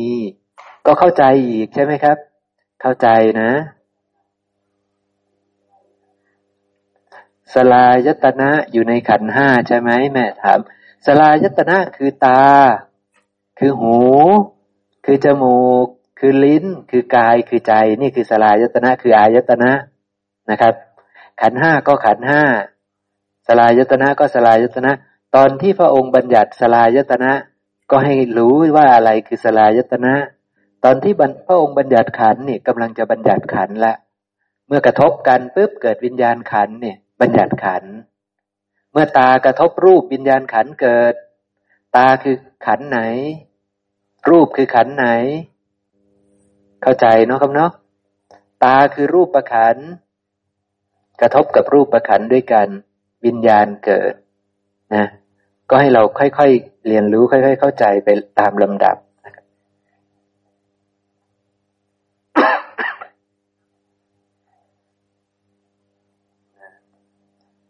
ผัสสะเราเข้าใจทุกท่านเนาะครับเนาะนะครับ ค่อยๆเข้าใจไปนะครับ เมื่อมีผัสสะแล้วนะนี่ตอนที่เราได้เกิดมานะครับนะ เกิดมาปุ๊บมีอัตภาพแล้วสิ่งที่เราจะใช้ตัวแรกเลยก็คือ ต้องใช้กับวลิงกาลหารนะผมพูดศัพท์เพิ่มขึ้นมาอีกแล้วไม่รู้พวกเราจะจำได้หรือเปล่านะถ้ารู้สึกมันเยอะก็บอกให้ผม เพลาๆลงได้นะครับนะกาวลิงกาละหารนี่แปลว่าอาหารคือคำข้าวแปลว่าอาหารที่เรากิน แปลว่ามันเป็นดินน้ำลมไฟที่เรากินนะครับนะนี่คือกาวลิงกาละหารนะเมื่อเรามีนามรูปแล้วเราได้เกิดแล้ว ต้องใช้ใช่ไหมครับ ตัวเนี้ยต้องใช้ใช่ไหมต้องกินอาหารใช่ไหมไม่กินอาหารนี่คือตายใช่ไหมนะ เพราะฉะนั้นมันเป็นของจำเป็นใช่ไหม ตัวนี้คือของจำเป็นพระองค์บัญญัติอาหารสี่ผมจะสอดเรื่องอาหารสีเข้าไปด้วย ผัสสาหารนี่เป็นของจำเป็นจำเป็นสำหรับผู้มีเอ้ยกวลิงกาลหารโทษทีครับกวลิงกาลหารนี่อาหารคือคำข้าวนี่ มันจำเป็นสำหรับผู้มีองค์ประกอบที่เป็นดินน้ำไฟลมใช่ไหมครับ เพราะว่ากวลิงกาลหารคือดินน้ำไฟลมนะ กวลิงกะละหารอาหารคือคำข้าวคือดินน้ำไฟลม มันก็เลยเป็นเรื่องที่จำเป็นสำหรับคนที่มีองค์ประกอบเป็นดินน้ำไฟลมนะครับ เพราะว่าดินน้ำไฟลมมันเป็นสภาพที่ไม่เที่ยงมันต้องแตกสลาย ถ้าเราเกิดมาแล้วเราไม่ยอมให้ดินน้ำไฟลมกับก้อนดินน้ำไฟลมเล็ก ๆนะดินน้ำไฟลมเล็ก ๆ นั้นตั้งอยู่ไม่ได้ มันจะผอมแห้งไป แล้วมันก็จะแตกสลายเน่าไปในที่สุด คือตายใช่ไหมครับ เพราะนั้นต้องเติมดินน้ำไฟลมให้เขาต้องให้กับวลิงกาลาหารเขาร่างกายเขาก็จะหมุนเวียนเอาส่วนที่เสียทิ้งไป ส่วนที่ดีก็ไปซ่อมแซมสร้างร่างกายให้เติบใหญ่ขึ้น อย่างเงี้ยส่วนที่เป็นของเสียในร่างกายอะไรต่างๆ ที่ไม่ดีก็จะถูกขับออกมาใช่ไหมครับนะทั้งเหงื่อทั้งอะไรต่างๆ เยอะแยะหลายทางใช่ไหมครับ นี่คือดินน้ำลมไฟมันก็จะ หมุนเวียนกันอยู่ในร่างกายเราอย่างเนี้ยนะครับนะเป็นอย่างนั้น เพราะฉะนั้นกับว่าลิงกาลหารเป็นของจำเป็นสำหรับอัตภาพที่มีดิน มีน้ำมีไฟมีลมเป็นองค์ประกอบ นั่นก็คือสัตว์ในการมาพบทั้งหมดนั่นเองนะครับ ต่อมาตอนที่เราได้อัตภาพแล้วมีตาหูจมูกลิ้นกายใจแล้วเราก็ต้องมีผัสสะใช่ไหมครับ ตัวนี้ผัสสาหารก็เลยเป็นของจำเป็นอีก จำเป็นสำหรับอัตภาพที่เกิดแล้ว สมมติว่าแม่เกิดมาแล้ว แม่เกิดมาแล้ว แต่ไม่ใช้ผัสสะเลยไม่มีผัสสะเลยดำรงชีวิตอยู่ได้ไหมครับ ตาก็ไม่เห็นรูป หูก็ไม่ได้ยินเสียง จมูกก็ไม่ได้กลิ่น ลิ้นก็ไม่ได้รู้เรื่องรส กายก็ไม่ได้ให้ทำงาน ใจก็ไม่ได้ต้องไม่ต้องไปกระทบกับอะไรทั้งสิ้น ไม่ได้ใช่ไหมครับ ไม่แตกอะไรต่างอะไรกับท่อนไม้ใช่ไหม ไม่แตกต่างอะไรกับท่อนไม้ เพราะฉะนั้น สัตว์ที่เกิดแล้วต้องใช้ผัสสาหาร ไม่ใช้ไม่ได้ ต้องได้ใช้ ถ้าไม่ใช้ปุ๊บธรรมชาติที่เหลือเกิดขึ้นไม่ได้นะครับนะต้องใช้ พอใช้ผัสสาหารแล้วพอมีผัสสะแล้ว จะมีธรรมสามประการเกิดขึ้นมา คือเวทนา ความรู้สึกจะเกิดขึ้น สัญญาจะเกิดขึ้น สัญญเจตนาหรือสังขารจะเกิดขึ้น ความรู้สึก สุข ทุกข์หรือไม่สุขไม่ทุกข์จะเกิดขึ้น สัญญาความจำได้หมายรู้รู้จักโลกว่านี่คือไอ้นี่ นี่คือไอ้นั่น นี่คือไอ้นั่นนี่จะเกิดขึ้น แล้วก็การตัดสินสิ่งต่างๆที่เข้ามากระทบจะเกิดขึ้น จะตัดสินทันทีเลย นี่เป็นธรรมชาติ การตัดสินหรือสัญเจตนาเนี่ย เจตนามันแปลว่าจงใจ มันแปลว่าสังขาร มันแปลว่าปรุงแต่ง สัญญาแปลว่า โดยอาศัยสัญญา ปรุงแต่งโดยอาศัยสัญญา เพราะฉะนั้นผัสสะปุ๊บเวทนาเกิด เวทนาที่เกิดแล้วมันจะจดจำเวทนานั้นไว้จดจำธาตุนั้นไว้ เราจดจำของสิ่งนี้ด้วย ความรู้สึกแบบนี้ จดจำของสิ่งนี้ว่ามันมีความรู้สึกให้ความรู้สึกกับเราแบบนี้ นี่การจดจำมันจะเป็นอย่างนั้น แม่จะจดจำคนนี้ว่าเป็นคนยังไง แม่จะจดจำคนนี้ว่าเป็นคนยังไง แม่จะจดจำสิ่งนี้ว่าเป็นยังไง สิ่งนี้เป็นยังไง นี่คือเราจะจดจำธาตุต่าง ๆ ไว้แบบนี้ เราจะรู้จักคนนี้ รู้จักโดยจดจำเขาแบบนี้นะครับ ว่าเขาดีไม่ดีว่าเขาอะไรอะไรอย่างเงี้ย เราจะจดจำแบบนั้น พอเจอกันปุ๊บปุ๊บเราก็ตัดสินเขาทันทีเลยผัสสะปุ๊บเราก็ตัดสินสิ่งนั้นทันทีเลย อย่างเงี้ยนะครับ มันเป็นเรื่องธรรมชาติแบบนั้นนะเพราะว่าเราไปจดจำสิ่งต่างๆ ในโลกไว้หมดแล้วเราจดจำงูไว้แบบหนึง่งจดจำสุนัขจดจำแมวจดจำสิ่งต่างๆ ไว้ในลักษณะแตกต่างกันไป ใช่ไหมครับพอเราเจอปุ๊บเห็นงูปุ๊บกระโดดหนีเลยอย่างเงี้ยใช่ไหมครับ เห็นแมวก็ธรรมดาเนี่ยใช่ไหมครับเนี่ย คือเราจดจำโลกไว้แบบนี้จดจำโดยความเป็นของดีไม่ดีงามไม่งาม เฉยๆอย่างเงี้ยใช่ไหมครับ แบบวิปลาสเราไม่ได้รู้จักสิ่งต่างๆ ทั้งหมด เห็นแบบพระพุทธเจ้าท่านเห็นเราไม่ได้เห็นแบบนั้นนะเนี่ยคือความวิปลาสเป็นปกติของเราพอตัดสินโลกปุ๊บมันก็จะได้ราคะโทสะโมหะ ใช่ไหมครับ นะ ก็จะได้ตัวนี้ ทั้งหมดทั้งปวงนี้เราต้องไปพิจารณาให้เห็นในตนนะ ต้องไปพิจารณาให้เห็นในตน พอได้ตัณหาคือราคะได้โทสะได้โมหะแล้วเนี่ย มันก็จะเกิดการยึดมั่นถือมั่น ใช่ไหมครับ ยึดมั่นถือมั่นว่านี้ดีนี่ไม่ดีนี่เป็นอย่างนี้นี่เป็นอย่างนั้นนะครับ ยึดมั่นถือมั่นในความคิดความเห็น ยึดมั่นถือมั่นทั้งหมดทั้งปวงเนี่ยนะครับ แล้วก็ผ่านไปไปมีผัสสะใหม่นะครับ แต่ตอนที่ยึดมั่นถือมั่นนี่นะครับ มีตัณหาแล้วนี่ มันจะเกิดกรรมเรียบร้อยเลย แม้แต่เราไม่พูดนะ มันก็เกิดกรรมล้วตัวนี้จะเริ่มยากนิดหนึ่งนะจะเริ่มยากนิดหนึ่งตัณหาปุ๊บเราต้องมองเข้ามาดีดูในตัวเราเองเราจะถึงจะเข้าใจได้ เวลาเรามีราคะ เรารัก หรือเวลาเรามีโทสะเราชัง เรื่องราวมันไม่ได้หยุดแค่นั้นนะเรารักเราชัง มันจะตอบสนองออกไปสามทางคือทางกายทางวาจาทางใจ เรารักมาก ๆ กายเรามันก็ไปใช่ไหมครับ กายเรามันก็แสดงออกอย่างหนึ่งนะเรารักมาก ๆ วาจาเราก็ไปอย่างหนึ่งใช่ไหมครับนะเรารักมาก ๆ ใจเรามันก็ไปอย่างหนึ่งใช่ไหม เราโกรธมากๆ กายเรามันก็ไปอย่างหนึ่งวาจาเรามันก็ไปอย่างหนึ่งใจเรามันก็ไปอย่างหนึ่งมันไปทุกครั้งนะ มันไปทุกครั้ง รักก็ไปชังก็ไป เฉยๆก็ไปเหมือนกันนะเฉยๆมันกายกับวาจาอาจจะไม่ไปแต่ใจก็ไปเรียบร้อยแล้วตัดสินสิ่งนั้นแบบผิดๆไปเรียบร้อยแล้วนะครับนะ นี่ก็คือมันเกิดการเบียดเบียนทั้งสิ้นเลย รักเขาก็กายก็ไปทำอย่างหนึ่ง เบียดเบียนตนเองก็ได้ เบียดเบียนผู้อื่นก็ได้ รักเขาวาจาไปอย่างหนึ่ง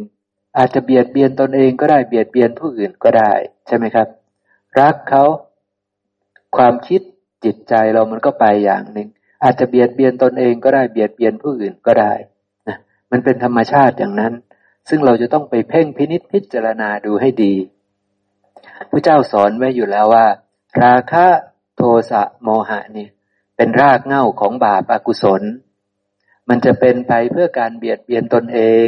เบียดเบียนผู้อื่น เบียดเบียนทั้งสองฝ่าย ซึ่งเราจะเห็นได้ชัดตอนที่เราเกิดอารมณ์รุนแรงมาก ๆ ตอนที่เรารักมาก ๆ ตอนที่เราชังมาก ๆ เราจะเห็นชัด แต่แม้แต่รักน้อย ชังน้อย มันก็ยังเกิดขึ้นเหมือนกัน พียงแต่ระดับมันลดต่ำลงมานะครับนะมันไม่ใช่ว่ามันไม่เกิด เกิดทุกข่าวนะเกิดทุกข่าวไป คือจะต้องเกิดกรรมทุกข่าวไปที่มีที่วิ่งไปถึงตัณหาตัวเนี้ยถ้าไปถึงตัณหาเมื่อไหร่ปุ๊บกรรมได้แน่นอนนะเพราะนั้นให้เราเข้าไปเห็นตอนที่มันเกิดรุนแรงรุนแรงเกิดขึ้นในตัวเรา แล้วเราจะเชื่อว่าสิ่งที่พระองค์กล่าวเนี่ย มันถูกต้องอย่างนั้นจริง ๆ ใช่ไหมครับ ตอนที่เราโกรธมากๆ จริงไหม มันจะเกิดกรรมด้วยกาย ด้วยวาจาด้วยใจ จริงไหมครับ จริงใช่ไหมถ้าโกรธมากๆ ถ้าใครมีสามีโกรธให้สามี มันก็เกลียดเขาใช่ไหมครับ มันก็เกลียดเขา มันก็อยากจะด่าเขาใช่ไหมอยากจะพูดไม่ดีกับเขาและบางทีก็พูดไม่ดีออกไปแล้วด้วย อยากจะทำท่าทำทางที่ให้เขารู้ว่าเราไม่ชอบใจใช่ไหมครับ หรือไม่ก็ ลงไม้ลงมือเลยก็มีใช่ไหมเนี่ย ทั้งกายทั้งวาจาทั้งใจเกิดจากสิ่งเหล่านี้คือเกิดจากราคะก็ได้ เกิดจากโทสะก็ได้ เกิดจากโมหะก็ได้นะเนี่ยมันเป็นอย่างนั้นจริง ๆ เมื่อเราเข้าใจแล้วเราเห็นแล้วว่าธรรมชาตินี้มันอาศัยกันเกิดขึ้นแบบนี้ ให้เราน้อมเข้าไปหาพระพุทธเจ้าให้ศรัทธาพระองค์ว่าพระองค์ช่างประเสริฐได้ชี้ธรรมะให้เรามีโอกาสได้เห็นได้ ได้เข้าใจได้ ได้รู้โทษของตัณหาได้อย่างนี้เข้าใจไหมครับนะให้เราได้รู้สำนึกว่าตัณหามันมีโทษ ใช่ไหมครับ ให้รู้ให้เราสำนึกว่าตัณหามันมีเอ่อมันทำให้เกิดการเบียดเบียนจริง ๆ นะเบียดเบียนตนเองก็ได้เบียดเบียนผู้อื่นก็ได้เบียดเบียนทั้งสองฝ่ายก็ได้ เรารักมาก ๆ เราอยากได้มาก ๆ บางทีเราก็ต้องเหน็ดเหนื่อยไปแสวงหาทรัพย์ เพื่อที่จะซื้อเพื่อจะจะให้ได้สิ่งนั้นมาครอบครองใช่ไหมครับ มันก็เบียดเบียนตัวเราเอง เบียดเบียนผู้อื่นเบียดเบียนทั้งสองฝ่ายเป็นไปได้ทั้งหมด ใช่ไหมครับนะ ถ้าเราเข้าใจแล้วเราเห็นชัดแล้ว น้อมใจเชื่อพระองค์ แล้วเพ่งพินิษพิจารณาให้รู้ว่านี้คือบาปอากุศล บาปอากุศลมันมาแบบนี้นะ เพราะฉะนั้นเมื่อใดก็ตามที่บาปอากุศลเกิดขึ้น ในจิตในใจเรา ควรไหมที่จะละบาปอากุศลเหล่านี้ ควรใช่ไหมครับ บาปอากุศลเหล่านี้มาได้ยังไง มันมาจากไหน มันมาจากไหนครับ บาปอากุศลเหล่านี้ มันมาจากไหน มันมาจากไหนครับ บาปอากุศลเหล่านี้ มันมาจากไหน มันเกิดขึ้นเองลอยๆไหม ไม่ใช่ไหม มันมาจาก ตา หู จมูก ลิ้น กายใจเรานี่แหละ ใช่ไหมครับ มันมาอย่างนี้ มาปุ๊บ เกิดเป็นผัสสะ เกิดเวทนา เกิดสัญญา แต่เพราะสัญญาเรามันวิปลาสเราไม่ได้เห็นโลกอย่างถูกต้องตามความเป็นจริงเหมือนพระพุทธเจ้าท่านเห็น เนี่ยให้เข้าใจตรงนี้ให้ดีๆนะเราเห็นโลกแบบวิปลาสเราไปเห็นว่าเขาด่าเรา เขาชมเราอะไรต่าง ๆ เนี่ยนะครับนะมันมีตัวมีตน มันเห็นผิด มันเห็นโดยความเป็นสัตว์บุคคลตัวตนเราเขา มันก็เลยทุกข์เพราะมันยึดมั่นว่าเราว่าของเราว่าตัวตนของเรา เขาเบียดเบียนเรา เขาดีกับเรา เนี่ย เขาดีกับเราเราเลยต้องมีธุระดีกับเขาคืน เขาเบียดเบียนเราเราเลยมีธุระเบียดเบียนเขาคืนเนี่ยใช่ไหมครับนะนี่มันคือเห็นโลกผิด เห็นโลกโดยความ เป็นอัตตา เห็นโลกไม่ถูกต้องตามความเป็นจริง แท้จริงมันเป็นเพียงธรรมชาติที่อาศัยกันเกิดขึ้นกระทบกัน แล้วก็เกิดแล้วก็เกิดแล้วก็เกิด แล้วก็ดับไป เกิดแล้วก็ดับเกิดแล้วก็ดับไปนี่แค่นั้นเองนะครับ ถ้าเราเห็นถูกต้องอ๋อสิ่งนั้นเรากำหนดรู้ได้ไหมอ๋อเรากำหนดรู้ได้เรารู้จัก เพราะสิ่งนั้นก็เหมือนกันกับสิ่งนี้ ธรรมชาติใดที่เกิดขึ้นในสิ่งนั้นเราเข้าใจหมดอย่างเงี้ย เป็นของปรุงแต่งอาศัยกันและการเกิดขึ้น ไม่เที่ยงเป็นทุกข์เป็นอนัตตา หาสาระไม่ได้นี่หาสาระไม่ได้ เราจึงละวางยึดความยึดมั่นถือมั่นนั้นได้ใช่ไหมครับ เราจึงจะให้อภัยสิ่งต่างๆ ในโลกได้ เราจึงจะละความยึดถือในสิ่งต่างๆ ในโลกได้นั่นเองนะครับเนาะเพราะเราเห็นว่าเป็นเพียงธรรมชาติ อาศัยกันและการเกิดขึ้นอย่างแจ่มแจ้งนั่นเองเนาะเป็นอย่างนี้นะครับนะ ดังนั้น แม้แต่ตัณหาเนี่ย มันก็เป็นธรรมชาติที่เกิดจากปัจจัยปรุงแต่งบาปอกุศลเหล่านี้เกิดจากปัจจัยปรุงแต่ง อาศัยความไม่รู้ใช่ไหม ตัวต้นเลยก็คือความไม่รู้อวิชชาเป็นปัจจัยไม่รู้ ไม่รู้เพราะอะไร เพราะสัญญามันความรู้โลก ความรู้จักโลก มันไม่รู้ถูกต้อง มันไม่ได้รู้แจ้ง มันไม่ได้รู้จริง มันรู้ผิด มันรู้วิปลาสใช่ไหมครับเนี่ยคือตัวสำคัญ เพราะนั้นเมื่อระลึกรู้ว่ามันวิปลาสตอนนั้นแหละ เราจะกำลังระลึกรู้ความไม่วิปลาสด้วย ใช่ไหมครับ ถ้าเรารู้ว่า โอ้ เราเข้าใจผิดนะนี่ ไปคิดว่าเขาด่าเราอย่างนี้ไปมีตัวตนนะครับ ไปมีอัตตาว่าเขามาด่าเราเนี่ย เราเลยโกรธเนี่ย เราระลึกได้ปุ๊บแท้จริงเป็นเพียงธรรมชาติที่อาศัยกันเกิดขึ้น ตอนนั้นสัญญาเราหายวิปลาสแล้วสติเรามาแล้ว อริยมรรคเดินเรียบร้อยแล้วเข้าใจไหมครับเพียงแต่กระทำให้แยบคายนิดนึง พิจารณาใคร่ครวญให้เห็นชัด ว่ามันเป็นเพียงธรรมชาติที่อาศัยกันเกิดขึ้นเท่านั้นนะ เป็นของไม่เที่ยงเป็นของปรุงแต่งทั้งหมด เป็นทุกข์เป็นอนัตตาทั้งหมด ให้เข้าไปเห็นให้เข้าไปกำหนดรู้นะเราก็จะดับทุกข์นั้นได้ ใช่ไหมครับ เป็นอย่างนั้นเนาะเป็นอย่างนั้นนะครับนะ เพราะนั้นทางมาของ บาปอากุศลเรารู้ชัดแล้วใช่ไหมครับ รู้ชัด เพราะมันไม่รู้แจ้งโลก เพราะมันเข้าใจโลกผิด ใช่ไหมเห็นปุ๊บมันเข้าใจโลกผิดได้ยินปุ๊บมันเข้าใจโลกผิด เข้ามากระทบทางไหนปุ๊บมันเห็นผิดเห็นผิดเห็นผิด เข้าใจโลกผิดนี่นะวิธีแก้ก็คือให้รีบมีสติระลึกรู้สิ่งที่เราเรียนวันนี้ให้ได้ระลึกถึงสิ่งที่ทำคำที่พูดแม้นานได้ คือระลึกสึกถึง บทเรียนว่าอะไรคือกุศลอะไรคืออกุศล บทเรียนว่าอริยสัจเป็นยังไงความจริงของสังสารวัฏเป็นยังไง ถ้าระลึกถึงสิ่งเหล่านี้ได้ปุ๊บเราจะมีสติปัญญาเป็นเครื่องรักษาตนเลย เราจะเดินมรรคทันทีเลย เราจะดับทุกนั้นได้อย่างถูกต้องเลยนะครับ เป็นการดับทุกอย่างถูกต้อง เพราะว่าไม่ได้เห็นว่ามีสัตว์บุคคลตัวตนเราเขา ไม่ได้เห็น โดยความยึดมั่นถือมั่นในสิ่งทั้งปวงเรียบร้อยแล้วเข้าใจเนาะครับเนาะเนี่ยเป็นอย่างนี้นะครับนะ ทางมันเลยมีสองทางทางถูกกับทางผิด ทางผิดนี่เราชินเราเดินบนทางผิดนี่มา ยาวไกลเหลือเกิน ไม่รู้เราเกิดมากี่ สังสารวัตรไม่รู้เราเกิดมากี่อัตภาพแล้วใช่ไหมครับ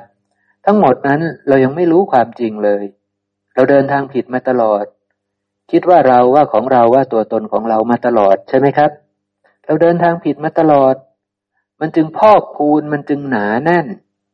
มันจึงขูดเกายาก มันจึงยากที่จะให้คนสักยี่สิบคนสามสิบคนมาฟังเรื่องแบบนี้มันยาก ไม่มีทางครับ เพราะว่าจิตเขาน้อมไปในความยึดมั่นถือมั่น จิตเขาน้อมไปในฝ่ายที่เป็นความชินของเขา ในฝ่ายที่เขาชิน เขาชินโดยความเป็นอัตตาเขาชินโดยความพ่อพูนอวิชานะเพราะฉะนั้นเขาก็ต้องชินไปทางนั้น จะดึงเขามาให้รู้ของยากๆแบบเนี้ยของที่เป็นจริงแบบเนี้ยไม่ใช่ฐานะที่จะดึงมาได้นะเพราะนั้นมันเป็นเรื่องอย่างนั้นนะให้แม่มีครอบครัว มีครอบครัว ทุกคนมีครอบครัว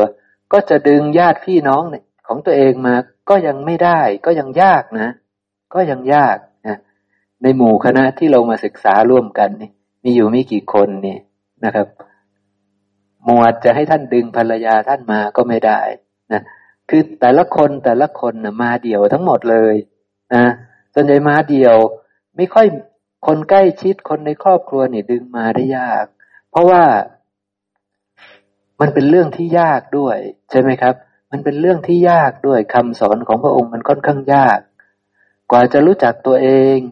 เนี่ย รู้จักตัวเองก็มีระดับพื้นพื้น ระดับลึกๆ ใช่ไหมครับ มันมีหลายระดับเหลือเกิน ใช่ไหมครับ รู้จักตัวเอง กว่าจะรู้มันเป็นดินน้ำลมไฟ เป็นวิญญาณธาตุเป็นอากาศธาตุแล้วยังมารู้เรื่องนามรูปอีก มาลุกขันอีก เยอะใช่ไหมครับ เนี่ยเออมาถามเรื่องอาหารอีกกับว่าลิงกาลอาหาร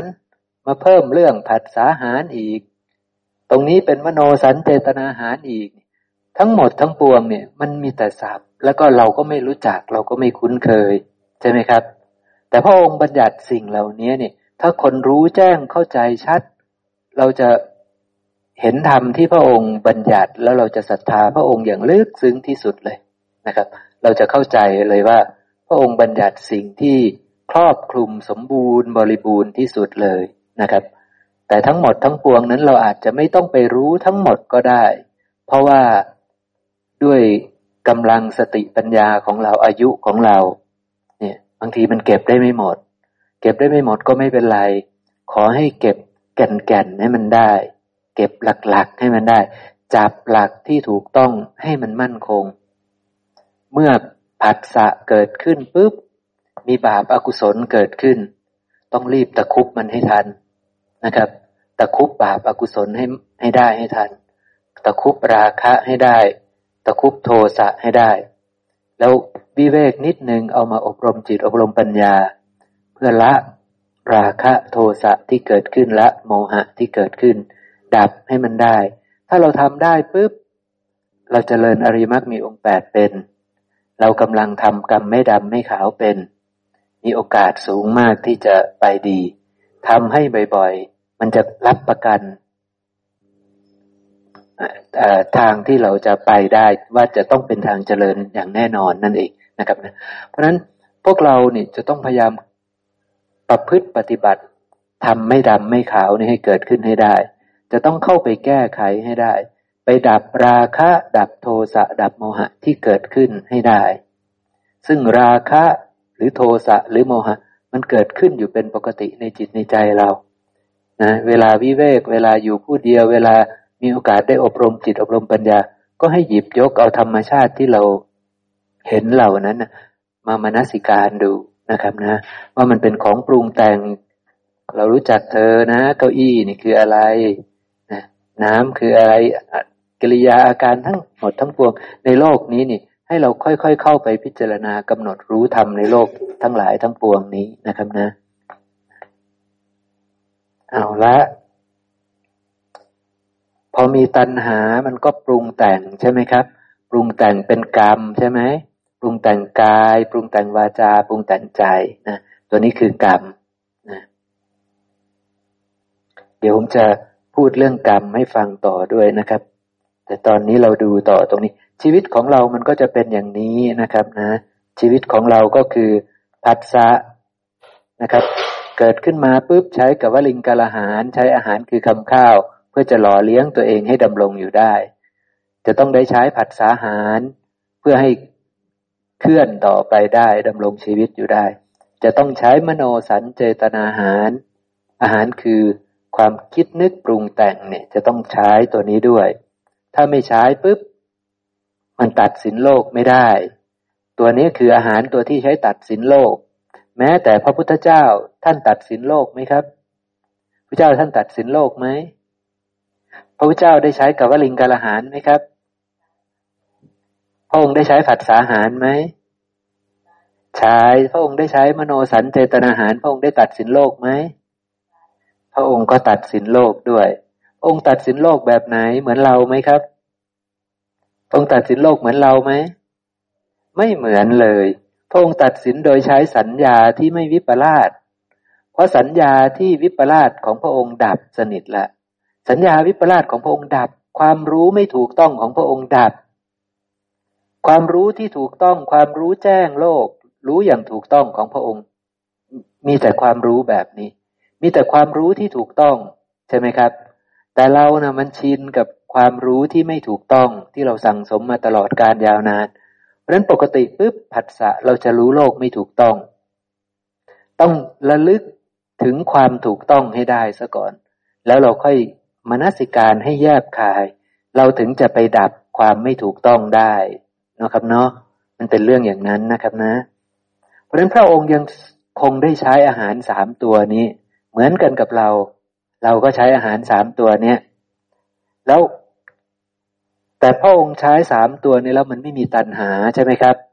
แต่เราเนะ่ะได้ตัณหา พระองค์ไม่ได้ตัณหา เพราะว่าการรู้แจ้งรู้ถูกต้องในโลก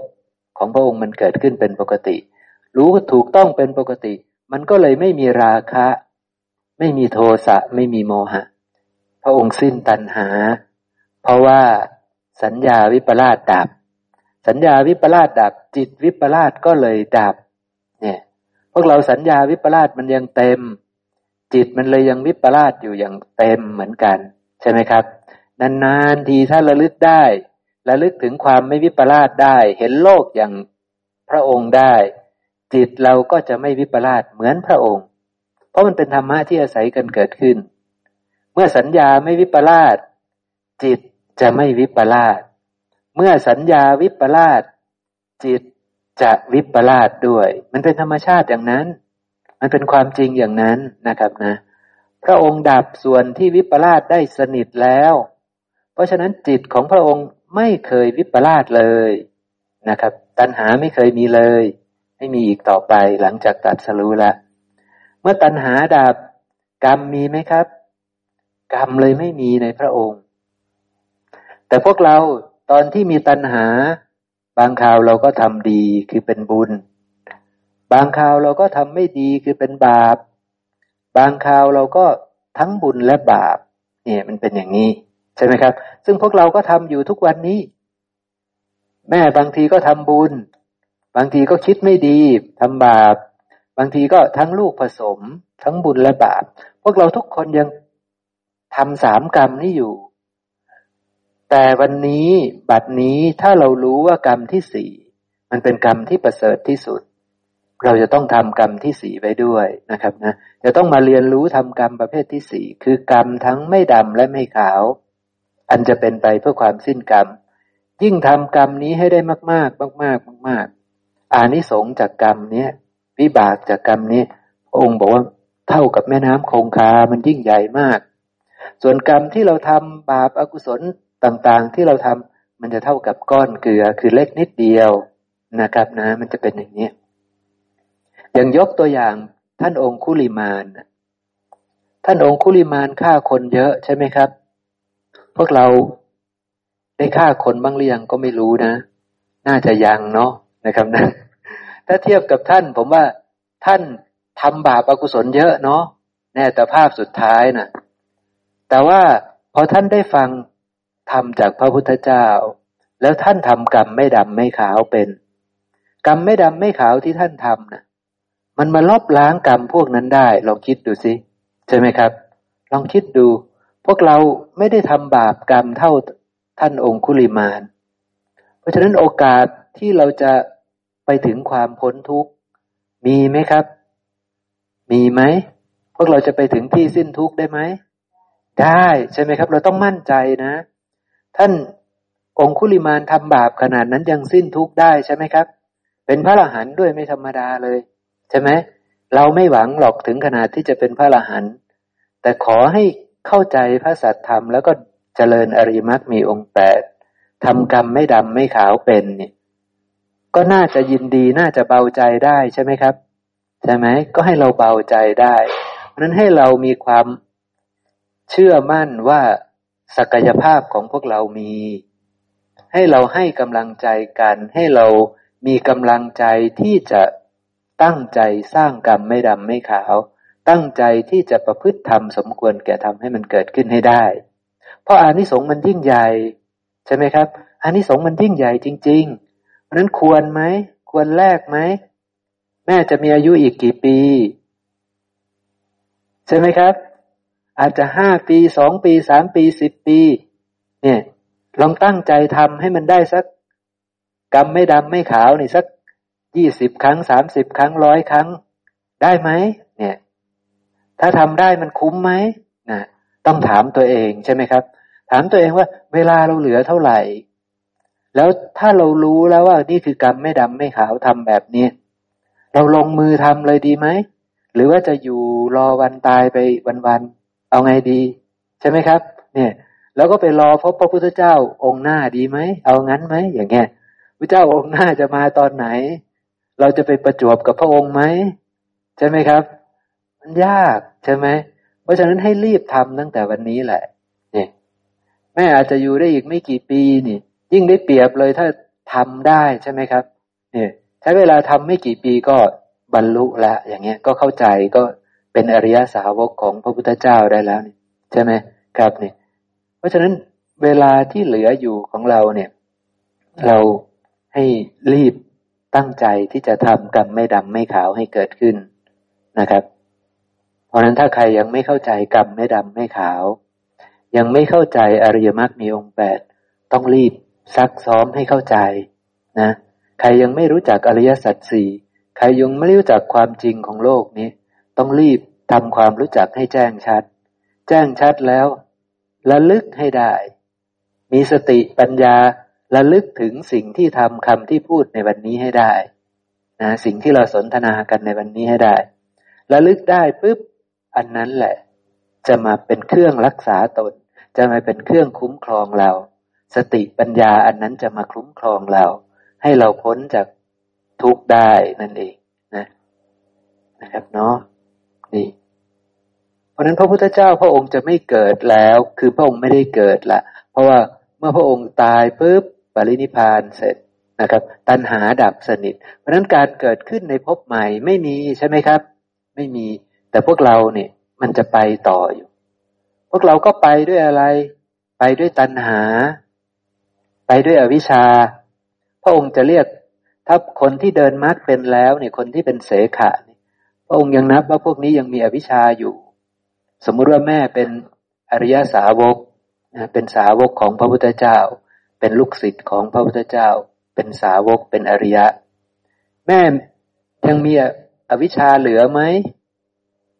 ยังมีอวิชชาเหลือไหมครับ เป็นสาวกยังเหลือใช่ไหมถ้าไม่เหลือนี่เป็นพระอรหันต์ใช่ไหมครับ ถ้าไม่เหลือเป็นพระอรหันต์ใช่ไหมพวกนี้ อวิชชาเหลือหรือไม่เหลือพระอรหันต์ ไม่เหลือ พระอรหันต์เนี่อวิชาไม่เหลือ ตัณหาไม่มีใช่ไหมครับ เพราะฉะนั้นพวกนี้ไม่มีการไม่มีกรรม พวกนี้ไม่ต้องเกิดอีกใช่ไหมครับ ไม่ได้ไปสู่ภพใหม่ แต่พวกเราอาวิชชาเหลือใช่ไหมครับ อวิชชาเหลือ เมื่อยังมีอวิชชาพระองค์บอกว่ามันจะทำให้เกิดสังขารทั้งหลาย มันจะทำให้เกิดการปรุงแต่งกรรม สังขารทั้งหลายนี่คือกรรม สังขารทั้งหลายนี่คือการปรุงแต่งกาย คือกายกรรม คือการปรุงแต่งวาจา คือวจีกรรม คือการปรุงแต่งใจคือมโนกรรมนะครับนี่มันก็คือกรรมนั่นเองสังขารทั้งหลาย อวิชชาถ้ายังมี มันจะยังมีกรรมอยู่ เราเข้าใจเนาะอวิชชามีกรรมเลยมี พวกเราอาวิชามีใช่ไหมครับ กรรมจะมีไหมกรรมมี ตอนที่ตายจะมีกรรมไหมมี เพราะว่าอะไร เพราะอาวิชชายังมี ความไม่รู้ยังมีอยู่นะผู้ที่รู้ผู้เดียวคือพระอรหันต์ใช่ไหมครับ พระอรหันต์เป็นผู้เดียวที่รู้แล้ว ดับอวิชชาได้แล้ว ใช่ไหมครับนะเพราะฉะนั้นอ่าผมยกตัวอย่างนะ สมมติว่าแม่ กับแม่สองท่านเนี่ย คนหนึ่งเป็นปุตุชน คนหนึ่งเป็นอริยสาวก แต่ไม่ใช่พระอรหันนะครับนะ เป็นปุตุชน ตอนตายครับสองคนนี้จะตายนะปุตุชนตาย ตัณหามีไหมผัสสะสุดท้ายเขาตัณหายังมีนะครับ ตัณหามีกรรมมีไหมมีกรรมทันทีใช่ไหมครับปรุงแต่งกรรมทันที อาจจะปรุงแต่งบุญก็ได้ ถ้าระลึกถึงบุญ ปรุงแต่งบาปก็ได้ ถ้าระลึกถึงบาปคิดเบียดเบียน หรือปรุงแต่งทั้งบุญและบาปก็ได้ใช่ไหมครับนะแล้วแต่นะนี่บุตุชนทำได้แค่สามกรรมเนี่ยทำได้บุตุชนจะทำเป็นแค่สามกรรม ใช่ไหมครับบุตุชนรู้จักไหมกรรมไม่ดำไม่ขาว อริยมรรคมีองค์แปดรู้จักไหมอริยสัจสี่รู้จักไหมไม่รู้ เพราะฉะนั้นทำได้แค่สามกรรม ใช่ไหมครับ ทำได้แค่สามกรรมกรรมใดกรรมหนึ่งนะถ้าระลึกถึงดีๆ ไม่เบียดเบียนใครเลยกำลังทำกรรมขาว ผัสสะสุดท้ายได้กรรมขาวได้ผืนนาดีนะถ้าระลึกถึงสิ่งที่เบียดเบียนไม่ดี ได้กรรมดำผืนนาดำถ้าระลึกแบบลูกผสมก็ได้ผืนนาเป็นสีเทาๆ วิญญาณที่จะมาอย่างลงเนี่ย เพราะสังขารเป็นปัจจัยวิญญาณจึงมี มื่อมีกรรมมีผืนนาแล้วเนี่ย พระองค์บอกว่าจะมีวิญญาณคือจะมีพืช เนี่ย จะมีพืชมาอย่างลง เพราะว่าตอนนี้มีผืนนาแล้วนี่ มีไร่นาแล้ว แล้วมันจะเกิดด้วย เพราะนั้นต้องมีพืชนะพระองค์เปรียบกรรมกรรมแม่ สมมติว่าแม่ปรุงแต่งขาวไว้ ผืนนาสีขาว เพราะสังขารเป็นปัจจัยวิญญาณจะมีมีสังขารมีผืนนาแล้ว ต่อไปวิญญาณจะต้องมาวิญญาณก็คือพืช เพราะนั้น ตายแล้วเรียบร้อย ตัณหายังเหลือใช่ไหมครับปรุงแต่งกรรมปรุงแต่งผืนนาขาวไว้ใช่ไหมครับ เพราะฉะนั้นต้องเกิดแน่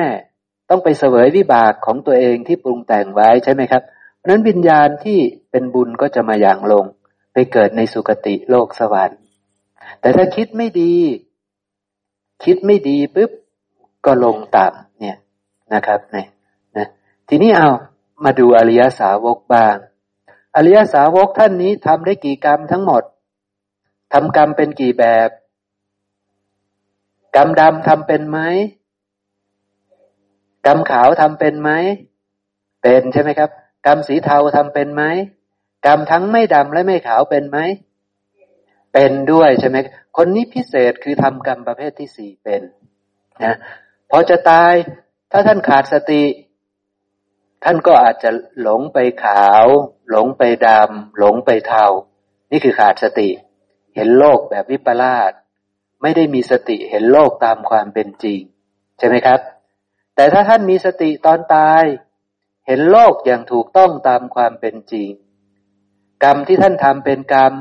ทั้งไม่ดำและไม่ขาวเนี่ยพระเจ้าจึงสอนว่าภิกษุทั้งหลายเธอจงมีสติสัมปชัญญะรอคอยการตาย จงมีสติตลอดเวลา เพราะไม่รู้จะตายเมื่อไหร่ ใช่ไหมครับนะ สติคือการเห็นโลกอย่างถูกต้องนะเพราะฉะนั้นสมมติว่าแม่เป็นอริยบุคคลแล้ว แต่หลงลืมสติตาย ไม่มีสติตาย คือไม่ได้เห็นโลกอย่างถูกต้องแล้วตาย แต่ได้ทำกรรมไม่ดำไม่ขาวมาไว้ก่อนแล้ว เพราะฉะนั้นอานิสงส์ของกรรมไม่ดำไม่ขาวนะ่ะจะให้ผลก่อน จะส่งท่านขึ้นสู่สุคติโลกสวรรค์ทันทีเลยนะครับ เพราะว่าอานิสงส์ของกรรมทั้งไม่ดำและไม่ขาวนะ่ะจะปิดประตูอบายนะครับนะ คนที่กรรมทำกรรมไม่ดำและไม่ขาวเป็นนี่ ประตูอบายจะปิดทั้งหมด จะไม่ให้ไปนะ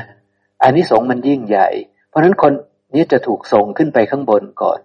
ทีนี้จะไประลึกถึงบทแห่งธรรมะได้ ตอนที่ อาจจะระลึกได้เองก็ได้ อาจจะไปเจอเพื่อนผู้ประพฤติพรหมจรรย์ก็ได้ อาจจะมีภิกษุผู้มีฤทธิ์ไปบอกให้ก็ได้ อะไรเงี้ยหรือไปเห็นเขากำลังสนทนาธรรมกันอย่างเงี้ยก็ได้ที่ธรรมสภานะครับนะเพราะนั้นก็จะไปแจ่มแจ้งบรรลุธรรมในตอนนั้นอีกทีหนึ่งได้อย่างนี้ยนะครับนะมันก็จะเป็นฐานะอย่างนั้นนะเพราะฉะนั้นกรรมไม่ดำไม่ขาวมันดีอย่างนี้นะ พวกเราจะต้องพยายาม ทำกรรมแบบนี้ให้เกิดขึ้นให้ได้ ต้องเข้าใจอริยสัจสี่ต้องรู้ว่ากรรมไม่ดำไม่ขาวเป็นยังไง แล้วก็ให้มันเพียรที่จะทำกรรมไม่ดำไม่ขาว แล้วก็ให้รู้ชัดทางว่า การมีสติ ตอนจะตาย การที่จะสร้างกรรมไม่ดำไม่ขาวตอนจะตายนะเป็นอย่างไร ก็คือระลึกถึงความจริงให้ได้ ถ้าระลึกถึงความจริงของสังสารวัตรได้ เห็นถูกต้อง นั่นคือกรรมไม่ดำไม่ขาวกำลังอยู่ในจิตในใจเรา ใช่ไหมครับทางนั้นประเสริฐแน่นอนจะได้ส่งไปสู่เป็นอริยบุคคลทันทีเลย ใช่ไหมครับนะ ก็จะเป็นอย่างนั้นเนาะนี่นี่คือวิธีการไป แม้แต่แม่เนี่ย ก็ยังเป็นผู้ที่ยังมีอวิชชาเป็นปัจจัยใช่ไหมครับ ยังมีอวิชชานะ ยังปรุงแต่งกรรมไหมตอนตาย ก็ยังปรุงแต่งกรรมอยู่ดีใช่ไหมครับ ยังมีกรรมยังมีผืนนาใช่ไหม วิญญาณมาอย่างลงไหม ก็ต้องมาอย่างลง ถ้ามีสติก็เป็นวิญญาณที่ประเสริฐเลย คือไปเป็นอริยบุคคลเลย นี่ มันเป็นอย่างนั้น เพราะฉะนั้นทั้งแม่ผู้เป็นปุตุชน และแม่ผู้เป็นเสขะล้วนยังมีอวิชชาเป็นปัจจัยทั้งคู่ สังขารทั้งหลายจึงมี คือการปรุงแต่งกรรมจึงมี ใช่ไหมครับ เพราะราะฉะนั้นทั้งคู่นี่ยังเป็นอวิชชาทั้งหมด ยังมีอวิชชาทั้งหมด อวิชชาเป็นปัจจัยทำให้เกิดกรรมนะครับนะ ประโยคแรกเนี่ย เพราะอาวิชชาเป็นปัจจัยสังขารทั้งหลายจึงมี คือเพราะความไม่รู้เป็นปัจจัย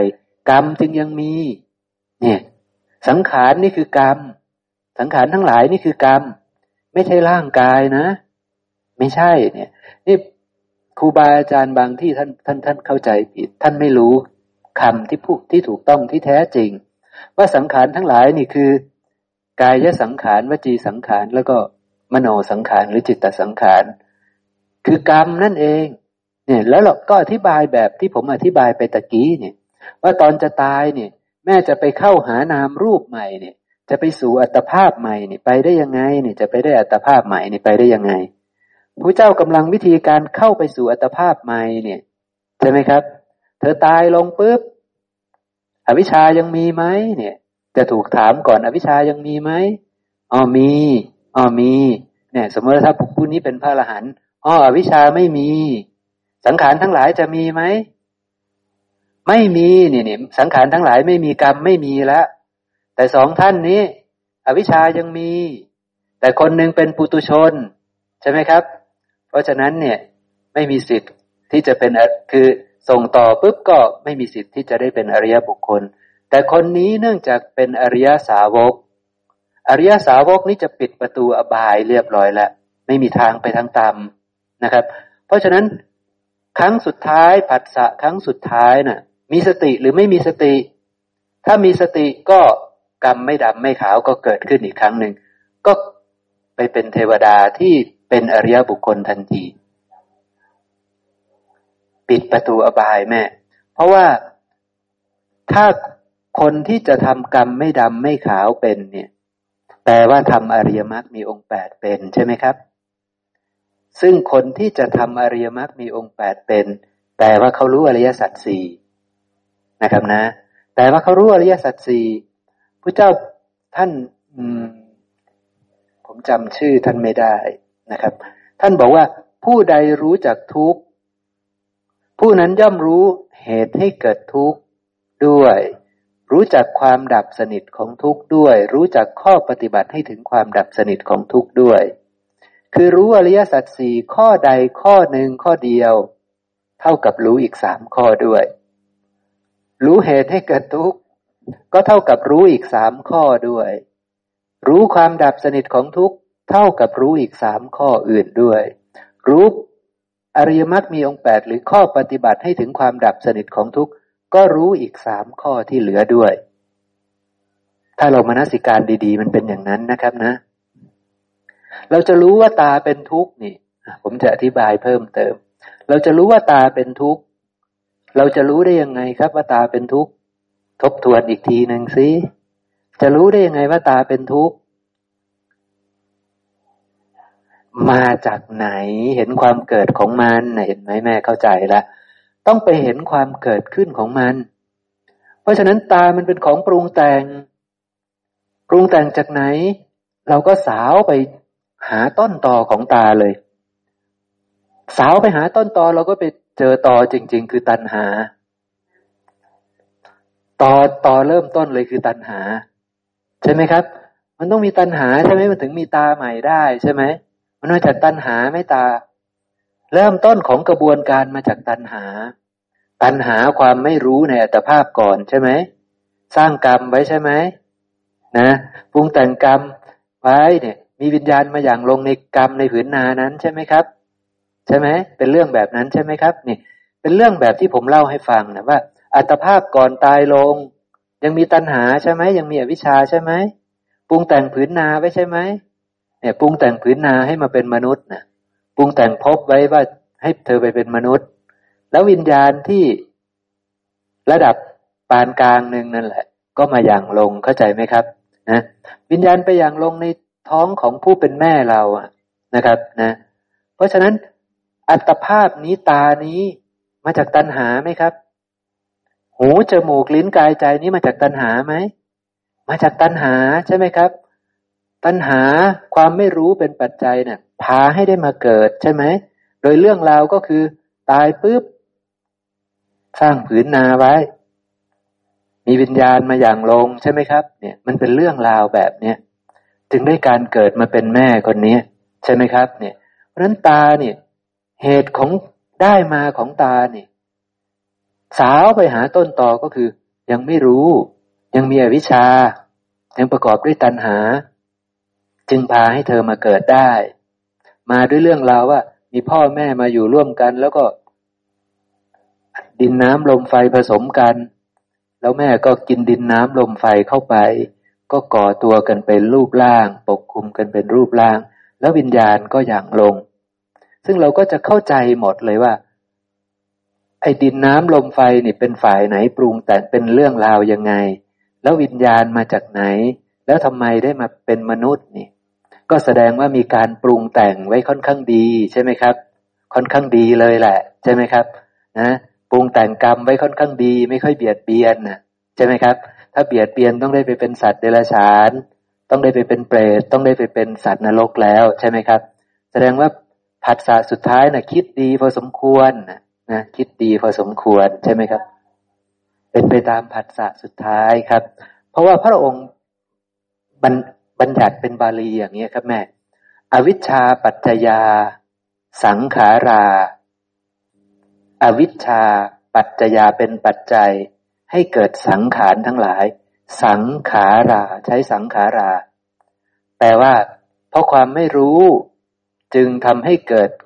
กรรมเยอะแยะเลย สังขารทั้งหลายนี่คือกรรมเยอะแยะเลย ใช่ไหมพวกเราไม่รู้ เราทำกรรมไปเยอะไหมเยอะ ทั้งดีทั้งชั่วเยอะแยะไปหมดใช่ไหมครับ นี่คือบรรทัดที่หนึ่งบรรทัดที่สองทีนี้ สังขาระ ใช้คำว่าสังขาระแล้วไม่ได้ใช้คำว่าสังขารา สังขาระปัจจยาวิญญาณัง สังขาระนี่คือสังขารอันเดียวปรุงแต่งประเภทเดียว ลักษณะเดียวนะครับ เพราะฉะนั้นตอนที่อัตภาพก่อนเขาตายแล้วได้มาเกิดเป็นมนุษย์นี่ เขาปรุงแต่งเดียวคือปรุงแต่งค่อนข้างจะดี ปรุงแต่งบุญน่ะ ใช่ไหมครับ ปรุงแต่งบุญวิญญาณที่ประกอบด้วยบุญก็เลยมาอย่างลง ก็เลยได้เป็นมนุษย์ เกี่ยวกับกรรมที่อัตภาพก่อนสร้างไว้ไม่รู้กี่แสนกี่ล้านกรรมไหมครับ ไม่เกี่ยว ไม่เกี่ยว สังขาระเป็นปัจจัยจึงมีวิญญาณ เพราะฉะนั้นพระองค์จึงสอนว่าให้มีสติรอคอยการตาย ถ้าขาดสติ มันจะไปไม่ดี เข้าใจไหมครับ มันอยู่ที่ผัสสะสุดท้ายจริง ๆ มันอยู่ที่การส่งต่อครั้งสุดท้าย ทีนี้มันเป็นเรื่องอย่างนี้นะครับนะ เอาละค่อนข้างค่อนข้างจะปรุงแต่งดีใช่ไหมจึงได้มาเป็นมนุษย์ ทีนี้กรรมของแม่ไม่รู้กี่ล้านกี่แสนกรรมที่สร้างไว้ในอัตภาพก่อนนะครับนะ มันก็มาให้ผลตอนนี้ แล้วก็ยังรอให้ผลอีก เพียบเลยเหมือนกัน ใช่ไหมครับ กรรมส่วนหนึ่งก็เลยได้ให้หน้าตาแบบนี้รูปร่างแบบเนี้ยนั่นคือวิบากกรรมที่เราได้ทำไว้ในอัตภาพก่อนๆก่อนก่อนก่อนก่อนก่อนโน้นเข้าใจไหมครับนะแต่กรรมส่วนที่มันจะส่งผลให้เราได้อัตภาพแบบไหนเนี่ย มันคือกรรม กรรมที่มีกำลังที่สุด กรรมที่มีกำลังที่สุด โดยมากแล้วกรรมที่มีกำลังที่สุด ก็คือกรรมละกรรมในผัสสะสุดท้ายจะส่งต่อแบบนั้นเลยนะกรรมในผัสสะสุดท้ายจะส่งต่อให้เราได้อัตภาพตามนั้นเลย พระเจ้าจึงต้องสอนให้เรามีสติรอคอยการตายนะครับเนาะละนะครับ มันมันมีอีกแบบหนึ่งนะ คือโดยปกติโดยกฎโดยธรรมชาติ ถ้าเราปรุงแต่งกรรมที่ไม่ดี เราก็จะได้เข้าถึงโลกที่ไม่ดี ถ้าเราปรุงแต่งบุญ เราจะเข้าถึงโลกที่เป็นบุญนะครับนะ นี่คือโดยธรรมชาติมันจะเป็นอย่างเนี้ยแต่มันมียกเว้นเหมือนกัน มียกเว้น ยกเว้นก็คือ ถ้าทำอนันตริยกรรมคือกรรมหนักฆ่าพ่อฆ่าแม่ฆ่าพระอรหันต์ทำโลหิตพระพุทธเจ้าให้ห่อเลือดอย่างเงี้ยนะครับ ประมาณเนี้ยนะครับนะถ้าทำกรรม หนักๆแบบนั้นทำสงให้แตกกันอย่างเงี้ยกรรมหนัก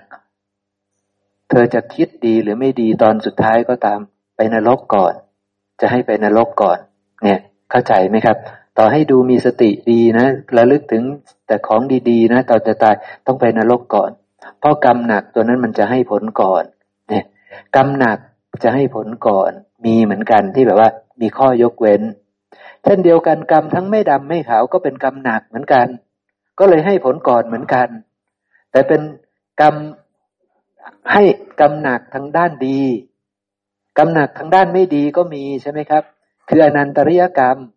เพราะฉะนั้นสมมติว่าแม่เป็นคนทำอนันตริยกรรมไว้นะตอนผัสสะครั้งสุดท้ายก็โอ้ยก็ระลึกดีๆนะคิดแต่ดีๆ แม่ตาเขากรุณาไม่เบียดเบียนเขาเลยนะแต่ต้องไปนรกก่อนนะ เพราะว่ากรรมหนักได้ทำไว้แล้วเนี่ย มันไฟบังคับเลยว่า เธอต้องลงนรกก่อนอย่างเงี้ยนะครับ เช่นเดียวกันกรรมไม่ดำไม่ขาวก็ขึ้นสวรรค์ก่อนเนี่ยนะครับ ต่อให้ครั้งสุดท้ายเราจะหลงลืมสติก็ขึ้นสวรรค์ก่อนเนี่ย คนคนที่เขาคิดดีใช่ไหมแม่ ที่ทำอนันตริยกรรมใช่ไหมคือถ้าเขาทำดีอย่างเช่นท่านท่านอาชาติศัตรูนะ ท่านอาชาติศัตรูเนี่ยเป็นลูกของ ระเจ้าพิมพิสาร เนี่ยได้ทำอนันตริยกรรมก็คือฆ่าบิดาผู้เป็นผู้เป็นอริยบุคคลสาวกของพระพุทธเจ้า เพราะฉะนั้นแล้วท่านอภิอะไรนะ ท่านท่านท่านอาชาติศัตรูเนี่ยยังไงยังไงท่านฟังธรรมจากพระพุทธเจ้า ท่านก็ไม่บรรลุธรรมนะมันจะขวางทางท่านไว้ ท่านฟังปุ๊บ พระเจ้าก็พูดแล้วท่านก็ดูจะเข้าใจนะ แต่ท่านไม่บรรลุธรรมนะครับ ท่านจะไม่มีทางบรรลุธรรมเลย แล้วท่านก็มาศรัทธาพระพุทธเจ้ามาเลื่อมใสในพระพุทธเจ้าในช่วงท้ายๆของชีวิตท่านเนาะเพราะว่าตอนแรกปุ๊บท่านท่านศรัทธาท่านเทวทัตใช่ไหมครับ ท่านเดินตามท่านเทวทัตจนหลงท่านเทวทัตจนฆ่าพ่อนั่นแหละนะครับ แต่ตอนหลังปุ๊บเทวทัตสิ้นฤทธิ์เทวทัตแสดงอิทธิฤทธิปาฏิหาริย์ไม่ได้ละ ความเสื่อมก็เลยเกิดขึ้นกับท่านเทวทัตก็เลยไม่ศรัทธาท่านเทวทัตแล้วนะครับ ก็มาหาพระพุทธเจ้าแทนก็มาศรัทธาพระพุทธเจ้า แต่ว่าไม่บรรลุธรรม ถ้าเกิดว่าท่านไม่ได้ทำอนันตริยกรรมพระเจ้าบอกเลยว่าจะบรรลุธรรมเนี่ย มันก็เลยขวางท่านไว้ แต่ท่านก็เป็นคนดีเพราะฉะนั้นสิ่งที่ท่านได้ทำดีกับพระพุทธเจ้า ได้ถวายอาหารได้บำรุง พระพุทธเจ้าได้อะไรพระพุทธเจ้าได้เกี่ยวข้องกับพระพุทธเจ้า เหล่านั้นมีผลทั้งหมด จะให้ผลทั้งหมด ท่านลงนรกแล้วตอนเนี้ยแต่พอขึ้นจากนรกเมื่อไหร่ สิ่งที่ดีๆอานิสงส์ดีๆ จะพาให้ท่านไปสู่สุคติได้ มันเป็นอย่างนั้น เพราะคนที่ให้ทานกับพระพุทธเจ้าเนี่ยโอ้อานิสงส์ยิ่งใหญ่มากนะครับนะ มีอย่างเช่นมีเรื่องครั้งหนึ่งเศรษฐีคนหนึ่งเนี่ย ให้ทานกับพระพุทธพระปัจเจกพุทธเจ้า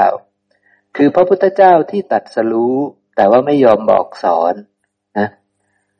พอให้ทานเสร็จปุ๊บโอ้ยมาคิดใหม่ว่าโอ้ไม่น่าให้ไปเลยเนาะให้กับลูกน้องเราน่าจะดีกว่าอย่างเงี้ย คิดว่าโอ้เสียดายของนะให้กับลูกน้องเราน่าจะดีกว่า เอามาให้กับบริวารเรากินจะดีกว่าเนี่ยตอนที่แค่นี้ครับ ได้ไปเกิดสุคติ โลกสวรรค์ไม่รู้กี่ครั้งนะ แล้วก็มาเกิดเป็นเศรษฐี ตอนมาเกิดเป็นเศรษฐีนี่ เป็นยังไงครับเป็นเศรษฐีแบบไหน เป็นเศรษฐีขี้เหนียวนะ่ะ เป็นเศรษฐีตนีตนีจนกระทั่งตัวเองก็ไม่ยอมใช้ของดีๆนะเป็นคนรวยแต่ไม่ยอมใช้ของดีสักอย่างนะเนี่ยเนี่ยคือเป็นอย่างนี้คือได้ทำดีไว้เยอะนะคือก็คือ ตอนที่ให้ทานกับพระพุทธเจ้า คือแค่ให้ทานกับพระปัจเจกพุทธเจ้าเนี่ย ถือว่าดีเยอะมากแล้ว ตอนที่มาคิดทีหลังเนี่ย ก็เลยกลายเป็นว่า ทานนั้นมันไม่บริบูรณ์ ทานนั้นมันมันมันบกพร่อง ทานนั้นมันไม่บริสุทธิ์บริบูรณ์เป็นทานที่ไม่บริสุทธิ์ เมื่อทานไม่บริสุทธิ์ปุ๊บผลของทานก็เลยไม่บริบูรณ์ ได้เป็นคนรวยจริง แต่เป็นคนรวยที่ตนี ขี้เหนียวแล้วก็ใช้แต่ของไม่ดีเสื้อผ้าก็ปนปอนรถก็ปนปอนทุกอย่างไม่ดีสักอย่างนะครับ มันเป็นอย่างนั้นนะ แต่ได้วิบากของทานคือได้ของดีแต่ไม่ยอมใช้ของดี ได้ความรวยแต่ไม่ยอมใช้ความรวยที่มีอยู่นั้นนะครับ เป็นอย่างเงี้ยนี่เป็นเรื่องอย่างนั้นนะครับนะเพราะนั้นอานิสงส์ของแค่การให้ทานกับพระปัจเจกพุทธเจ้า หรือพระพุทธเจ้า อันนี้สงใหญ่มาก เพราะฉะนั้นท่านอาชาติศัตรูจะต้องได้ดีแน่นอนนะครับนะ แล้ววันหนึ่งนะ ท่านก็น่าจะได้ดีมาก ๆนะครับ จนกระทั่งตำราอัตถกถาเขียนไว้ว่าท่านจะเป็นพระพุทธเจ้าได้ซ้ำไป อย่างเงี้ยนะครับนะ ก็ไม่เป็นไรเราก็ท่านจะเป็นหรือไม่เป็นก็ไม่มีปัญหานะครับนะนะเรากลับมาดูตรงนี้นะครับนะ เพราะฉะนั้นคำว่าเพราะอาวิชชาเป็นปัจจัย สังขารทั้งหลายจึงมีเนี่ย มันหมายความว่าด้วยความไม่รู้นี่แหละ นะ ใครล่ะไม่รู้ พวกไหนบ้างที่ไม่รู้ ก็คือปุตุชนทั้งหมดใช่ไหมครับ สัตว์โลกทั้งหมดที่ยังไม่รู้อริยสัจสี่นะเรียกว่ามีความไม่รู้อยู่ เพราะฉะนั้นสัตว์โลกทั้งหมดยังมีกรรมอยู่ทั้งหมดใช่ไหมครับ เพราะความไม่รู้ก็เลยทำให้เกิดกรรมนะครับนะ แต่ว่ามีพวกหนึ่งที่ไม่รู้เหมือนกันก็คือเสขะบุคคล พวกนี้ก็ไม่รู้ ยังดับอวิชชาไม่ได้ รู้บางส่วนยังรู้ไม่หมด ยังละความยึดมั่นถือมั่นได้ไม่หมด พวกนี้ก็เลยยังมีกรรมอยู่ พวกเราเลยถ้าเราเป็นเสขะบุคคลเราก็ยังมีกรรมอยู่ ทุกปัสสะของเราก็ยังมีกรรม โดยมากก็เป็นกรรมดำกรรมขาว กรรมสีเทา นานๆทีก็จะได้กรรมทั้งไม่ดำและไม่ขาว เนี่ยกรรมของเสขาบุคคลก็จะมีสี่กรรมสี่แบบ เสขะแปลว่า ผู้ที่ยังจะต้องศึกษา ผู้ที่ยังจะต้องเดินมรรคผู้ที่เป็นอริยสาวกแล้วละ่ะ แต่ยังไม่ใช่พระอรหันต์นะครับอาเสขะ ผู้ไม่ต้องศึกษาคือพระอรหันต์นะครับนะ มันจะมีเสขะกับอเสขะ ถ้าเสขะคือยังต้องศึกษายังต้องเดินมรรค อริยบุคคลที่ยังไม่ใช่พระอรหันต์คือเสขะอาเสขะคือไม่ต้องศึกษา คือเป็นพระอรหันต์นะอาเสขะคือไม่ศึกษานะครับนะ เพราะฉะนั้นถ้าอริยสาวกผู้ที่ยังไม่ได้ไม่ใช่พระอรหันต์นี่ก็ยังมีกรรมอยู่ กรรมนั้นก็จะเกิดขึ้นสังขารทั้งหลายนั้นก็จะเกิดขึ้นตอนตายก็ยังมีสังขารทั้งหลาย ก็จะมีวิญญาณใช่ไหมครับ ก็จะมีวิญญาณมา วิญญาณตัวนี้ก็คือวิญญาณอาหาร ก็คือวิญญาณธาตุก็จะเข้ามาอนุเคราะห์ ให้ได้ไปเกิดในภพใหม่ ให้ได้นามรูปใหม่ ถ้าเป็นเสขาทั้งหลายก็ไปสู่สุคติทั้งหมดนะครับ ไปสู่สุคติทั้งหมดไม่มีทางลงต่ำปิดประตูอบายเรียบร้อยแล้ว อะไรนะครับ เกิดแม่แต่ว่าไปสู่สุคติ ไปเกิดพวกเสขานี่ต้องเกิดอีก เพราะว่าไม่ใช่อเสขา อาเสขะถึงไม่มีวิญญาณอาหารแล้วไม่ต้องเกิดแล้ว เพราะว่าเหตุให้เกิดวิญญาณอาหารไม่มีแล้ว แต่ว่าพวกที่เป็นเสขะเนี่ย พวกที่ยังไม่ใช่พระอรหันต์นี่ เหตุให้เกิดวิญญาณอาหารคือตัณหายังมี ตัณหายังไม่ได้ดับ ตัณหายังเหลือ เพราะนั้นต้องไปเกิด ไปเกิดเขาก็วิญญาณก็มาเลย ก็ได้เกิดเลย ได้นามรูปใหม่เลย นะได้นามรูปแล้วก็มาใช้ชีวิตอย่างที่เราอธิบายไปทั้งหมดนี้ ทั้งหมดทั้งปวงเนี่ยก็คือปฏิจจสมุปบาทนะครับนะ ปฏิจจสมุปบาทเนี่ยผัสสะปุ๊บไปถึงกรรม ถึงกรรมปุ๊บการจะได้อุปทานเป็นปัจจัยพบจึงมีชาติชรามรณะนี่ เป็นอัตภาพใหม่ เป็นการได้พบใหม่ เป็นการได้การเกิดใหม่ เป็นการไปแก่ใหม่ เป็นการไปตายใหม่ นะครับนะเป็นอีกอัตภาพหนึ่ง ซึ่งวิธีการจะอธิบายว่าไปสู่พบใหม่ได้ยังไง ก็อธิบายด้วยข้างบนนี้นะครับนะ แล้วเกิดก็คือได้นามรูปใหม่อีกครั้งหนึ่งนั่นเอง เป็นทุกข์อีกอยู่ล่ำไปนี่นะครับนะ แล้วผมก็เลยเขียนไว้อย่างนี้ว่าสังขารทั้งหลายเนี่ยนะครับ ตรงกันเนี่ย คือการปรุงแต่งกายวาจาใจ ก็คือตัวกรรม ก็คือผืนนาเนี่ยสังขารทั้งหลายนี่เป็นกรรม เป็นผืนนาเราปรุงแต่งกรรมไว้กรรมจะเป็นผืนนา ตอนจะตายนะครับนะ มันจะกลายเป็นผืนนาทันทีนะ ตัวนี้ เพราะวิญญาณ เพราะสังขารทั้งหลายมีสังขารมีวิญญาณจึงมีนี่ วิญญาณตัวเนี้ยก็คือวิญญาณอาหาร ก็คือพืช มันจะอย่างลงปากลงสู่ผืนนา ก็จะทำให้ได้พบใช่ไหมครับ ก็จะทำให้ได้พบใหม่นะครับนี่เพราะวิญญาณเป็นปัจจัยนามรูปจึงมีนี่ก็คือ การได้นามรูป การได้อายตนะ การได้เกิดภูตะ ก็คือชาติก็คือได้อัตภาพใหม่นั่นเองใช่ไหมครับนะครับนะสัตว์ก็ดำรงชีวิตด้วยกับวลิงกาลหาร พวกเราเนี่ยเป็นภูตสัตว์ เป็นสัตว์ที่เกิดแล้ว ก็ดำรงชีวิตด้วยกับวลิงกาลหารอาหารคือคำข้าวดำรงชีวิตใช้ผัสสาหาร ใช้มโนสันเจตานาหาร แต่เพราไม่รู้อริยศาสัจคือยังไม่ได้รู้สมบูรณ์แบบบริบูรณ์เนี่ย ทุกผัสสะทุกมโนสันเจตนาหาร ก็เลยได้ราคะได้โทสะได้โมหะนี่คือไม่รู้จักโลกตามความเป็นจริง ใช่ไหมครับ ไม่รู้จักโลกตามความเป็นจริง พอผัสสะปุ๊บก็ตีราคาประเมิน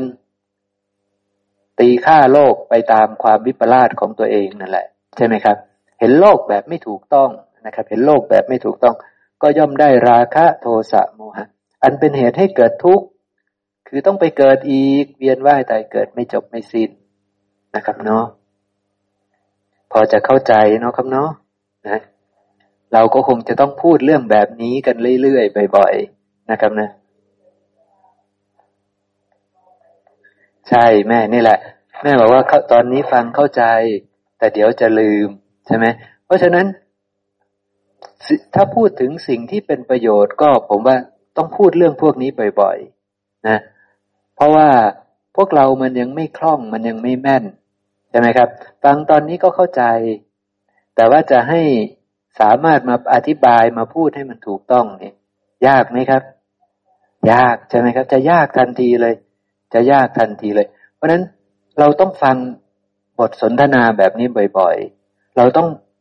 คุยเรื่องแบบนี้บ่อยๆ เพราะยิ่งบ่อยปุ๊บเราจะยิ่งแจ้ง ยิ่งแจ้งขึ้น เราจะเข้าใจธรรมชาติของตัวเราได้อย่างถูกต้องชัดเจนขึ้น เราจะได้เห็นสังสารวัตรได้อย่างถูกต้องชัดเจนขึ้น นะครับนะถ้าเราหมั่นเพียรพิจารณาดูตรงนี้ เราเห็นว่าโอ้ทั้งหมดนี้เป็นเพียงธรรมชาติที่อาศัยกันเกิดขึ้นจริง ๆ ใช่ไหมครับ เป็นเพียงธรรมชาติที่อาศัยกันเกิดขึ้นจริง ตอนที่เราได้อัตภาพมาเนี่ย มันไหลไปใช่ไหมมันก็ไหลไปสังสมกรรมใช่ไหมสังสมกรรมเก็บไว้เก็บไว้ เก็บไว้ เก็บไว้ พอจะตายปุ๊บก็ทำแบบเดิมอีกใช่ไหมครับผัสสะแบบเดิมอีก ได้กรรมมาอีกก้อนหนึ่งใช่ไหมครับ กรรมก้อนนี้ก็เป็นผืนนาเลยใช่ไหมครับ วิญญาณก็มาอย่างลงเลยใช่ไหมได้อัตภาพใหม่อีกแล้วเนี่ยหมุนเวียนอยู่อย่างเงี้ยครับ เนี่ย สังสารวัตรเป็นอย่างเงี้ย ทีนี้เราจะทำกรรมพิเศษให้มันได้ไหมล่ะทีเนี้ยใช่ไหมครับ ถ้าเราทำกรรมพิเศษไม่เป็นไม่ได้เราก็ไม่พ้นจากทุกนี้ได้เลย ใช่ไหมครับ เวียนอยู่ในนี้แหละ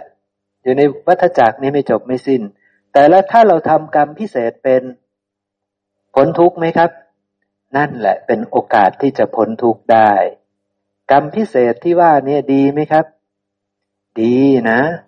ควรที่จะเรียนรู้ให้เข้าใจกรรมพิเศษนี้ควรที่จะเจริญแล้วก็ทำให้มากใช่ไหมครับเนาะนะเพราะฉะนั้นถ้าใครยังไม่เข้าใจเรื่องทั้งหมดนี้ โดยเฉพาะกรรมพิเศษที่ผมพูดเนี่ย ต้องถามนะ ถ้าไม่ถามผมก็ไม่รู้จะ ผมก็ไม่ได้ตอบนะ เพราะนั้นต้องคุยกันให้แจ้ง กรรมพิเศษทำทำอะไรมันจะทำให้เกิดกรรมพิเศษได้อะอะไรจุดไหนมันจะทำให้เกิดกรรมมันมีอยู่จุดเดียว จุดที่จะทำให้เกิดกรรมพิเศษได้ คือจุดไหน หาจุดนั้นเจอไหมครับ จุดไหนที่มันจะทำให้ พลิกกลายเป็นกรรมพิเศษทันทีเลยมันคือ มันมีจุดเดียวเท่านั้นเอง จุดไหนใครนึกออก เห็นโลกให้มันถูกต้องตามความจริงนะแม่บอกว่าเห็นโลกตามเห็นทำตามความเป็นจริงก็ใช่นะครับ แม่บอกว่าพิจารณาก็ใช่อยู่ แต่ว่าที่ตรงเพงที่สุดก็คือ เห็นโลกให้มันถูกต้อง ใช่ไหมครับ จริงไหม พระเจ้าท่านรู้แจ้งโลก ท่านเห็นโลกถูกต้องหรือไม่ถูกต้อง ท่านเห็นโลกถูกต้องตลอดใช่ไหมครับ เราเห็นแบบท่านได้ไหม ถ้าเราเห็นแบบท่านได้ เราทำกรรมพิเศษได้เข้าใจไหมครับ มันอยู่จุดตรงนี้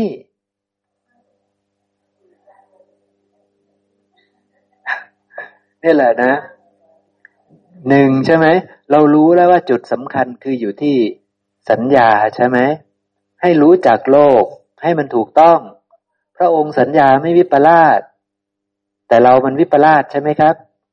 เมื่อไหร่ก็ตามที่เราเห็นโลกแบบพระองค์ มีสัญญาจำได้หมายรู้ในโลกหมายรู้ในโลก แบบพระองค์ได้ ตอนนั้นมันไม่วิปลาสแล้วนี่คือจุดสำคัญเข้าใจไหมครับนั้นต้องระลึกถึงตรงนี้ให้ได้ ต้องเห็นโลกให้ถูกต้อง ต้องเห็นโลกให้ถูกต้องบอกตัวเองเนี่ยใช่ไหมครับ จดไว้ก็ได้ว่าต้องเห็นโลกอย่างถูกต้อง เห็นโลกให้เห็นโลกให้ถูกต้อง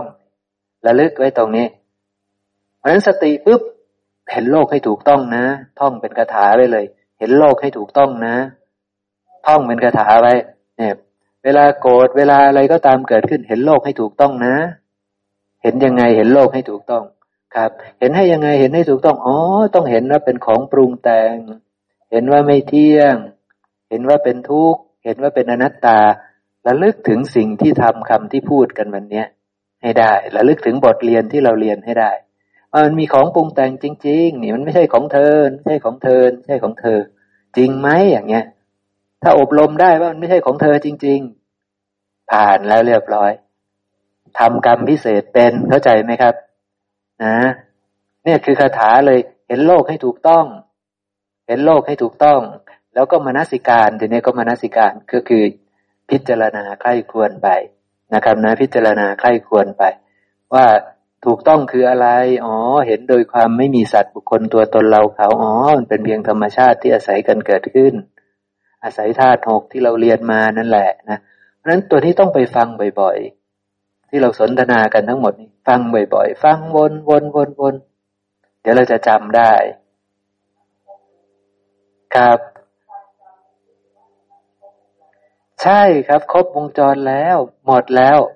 นะ หมดแล้ว ถ้าเรามั่นคงในตรงนี้ปุ๊บแล้วเอาไปใช้ได้ เพียงพอแล้ว ไม่จำเป็นจะต้องไปรู้ทั้งหมดทั้งปวงที่พระเจ้าบัญญัติทั้งหมดก็ได้นะครับ เราเข้าถึงแก่นแล้วพระองค์บัญญัติไว้ร้อยแปดพันประการ เราจะไปสมองเรามีแต่คนมีอายุนะเราจะไปจำทั้งหมดได้ยังไงใช่ไหมครับ นะเพราะนั้นก็จำในสิ่งที่ควรจำรู้ในสิ่งที่ควรรู้เนี่ยใช่ไหมครับ นะ โอเคเนาะครับเนาะครับ ใช่ใช่นี่แหละผมก็พยายามที่จะเอาแต่แก่นๆให้พวกเรา เพราะว่า ใช่ถ้าจะไปเอาพระสูตรที่แบบว่า เป็นเรื่องเล่าเรื่องความรู้ทั่วไป เรื่องความรู้ที่ถูกต้องในโลกทั่ว ๆไป มันก็ทำให้เราเหนื่อยเปล่า เหนื่อยที่จะจดจำแต่ถ้าเรามุ่งเน้นมาตรงนี้ มันก็จะทำให้เราเจริญได้ ขอให้เรามุ่งมั่นตั้งใจฟังบ่อยๆ ให้เข้าใจให้แจ่มแจ้งนะครับนะ ให้เข้าใจเรื่องอาหารด้วย ครับ นะถ้าเข้าใจทั้งหมดเนี่ย มันเป็นอาวุธของเราได้เลย มันชำระกิเลสได้ใช่ไหมครับนะนะเอาละนะครับ สมควรแก่เวลา เดี๋ยวเราพักกันก่อนนะครับ จริงมันเลยเวลามาแล้วด้วยซ้ำไปนะครับ แต่เราก็เอาตามเนื้อหาวันนี้เพราะว่าเราอยู่นอกรอบของการรักษาอริยอุโบสถพรุ่งนี้นะครับนะ ผมจะบอกนะพรุ่งนี้ผมจะทำอย่างนี้นะอริยอุโบสถพรุ่งนี้ผมจะถามทุกคน นะครับ ให้ทุกคนได้มีโอกาส พูดเรื่องว่า เพราะว่าพระเจ้าสอนอย่างนี้ครับ อริยอุโบสถเนี่ยพระเจ้าให้สอนนางวิสาขาว่าวิสาขา อุโบสถที่ถูกต้องนะ ต้องอยู่จำอุโบสถห้าประการ ก็คือจะต้องระลึกถึงพระพุทธเจ้าระลึกถึงพระธรรมระลึกถึงพระสงฆ์ระลึกถึงศีลระลึกถึงเทวดาเนี่ยพระองค์ให้อุโบสถแก่นางวิสาขา อีกห้าข้อ เพราะว่าตอนที่อยู่บ้านอยู่เรือนนางวิสาขามีกิจการงานเยอะแยะ ไม่มีเวลาได้ระลึก ไม่มีเวลาได้เดินมรรคไม่มีเวลาได้ชำระกิเลสนะครับ ไม่ค่อยได้ชำระกิเลส ไม่ได้ปฏิพฤติธรรมสมควรแก่ธรรมพอมารักษาอุโบสถ นางมีเวลาว่างทั้งวันเลยทั้งคืนเลย เพราะนั้นนางจะต้องมีวิหารและธรรมที่ถูกต้อง นางต้องมีวิหารธรรมที่ถูกต้อง ถ้าในปัจจุบันนี้ครูบาอาจารย์สอนผิดๆนี่ก็จะให้เราไปเดินจงกรมไปนั่งสมาธิ แต่พระพุทธเจ้าไม่ได้ให้เราทำแบบนั้น พระเจ้าสอนให้เราระลึกถึงพระพุทธ พระธรรม พระสงฆ์ ศีล เทวดา หรือแม้แต่จาคะ หรือแม้แต่ระลึกถึงกัลยาณมิตรก็ได้ เพราะนั้นทุกคนในวันพระพรุ่งนี้เนี่ยผมก็จะให้ทุกคนได้มีโอกาสพูดว่า ถ้าเรา มาอยู่จำอุโบสถแบบนี้เราจะทำตามคำสั่งสอนของพระพุทธเจ้าเลย เราจะระลึกถึงพระพุทธเจ้า เราจะระลึกยังไง จะระลึกถึงพระธรรมพระสงฆ์ศีลจาคะเทวดานี่เราจะระลึกยังไง ให้มันเป็นมรรคให้ดำเนินไปตรงให้จิต ที่ดำเนินไปตรงไม่มีราคะ ไม่มีโทสะไม่มีโมหะกลุ่มลุมนี่ทำยังไงนะ่ะใช่ไหมครับ เพราะถ้าทำไม่เป็นนี่แปลว่าเราเดินมรรคไม่เป็น แต่ถ้าเราทำเป็นมีคนพูดถูก มีคนพูดถูกพูดถูก เราก็ก๊อปปี้เขาเราก็เรียนแบบเขาเลย เข้าใจนะครับเนาะเนี่ยพรุ่งนี้ผมจะให้ทำแบบนี้ด้วยนะครับนะเพื่อที่จะเกิดประโยชน์กับเรา เพราะว่า พระพุทธเจ้าท่านชี้ทำที่พอเหมาะ แก่คฤหัสถ์อย่างพวกเรา พระองค์ไม่ได้ให้สอนให้เราไปนั่งสมาธิ ไม่สอนให้เราไปทำแบบภิกษุ เพราะทำพวกนั้นนะมันเป็นธรรมะชั้นสูงที่ยิ่งยวดขึ้นไป ตราบใดที่เรายังละกามไม่ได้ เราไม่มีทางทำสิ่งนั้นได้ถูกต้องนั่นเอง เราทำไม่ถูกต้อง ไม่มีทางทำได้ถูกต้องนั่นเองนะครับนะเพราะฉะนั้นเราต้องทำตามที่พระองค์บอกสอนให้เราทำจริง ๆ แล้วมันก็จะเจริญจริง ๆนะครับเนาะเอาละเดี๋ยวบ่ายนี้เราช่วงเช้านี้เราพักกันก่อนครับ เดี๋ยวเราบ่ายเราค่อยมาสนทนากันเพิ่มเติม เรามาระลึกถึงพระพุทธพระธรรมพระสงฆ์อีกรอบหนึ่งนะครับนะ อรหังสัมมาสัมพุทโธภควา พุทธังภควันตังอภิวาเทมิ สวาขาโตภควตาธรรมโมธรรมังนมัสสามิ สุปฏิปันโนภควโตสาวกสังโฆ สังฆังนะมามินะโมตัสสะภะคะวะโต อะระหะโต สัมมาสัมพุทธัสสะ นะโมตัสสะภะคะวะโต อะระหะโต สัมมาสัมพุทธัสสะนะโมตัสสะภะคะวะโต อะระหะโต สัมมาสัมพุทธัสสะ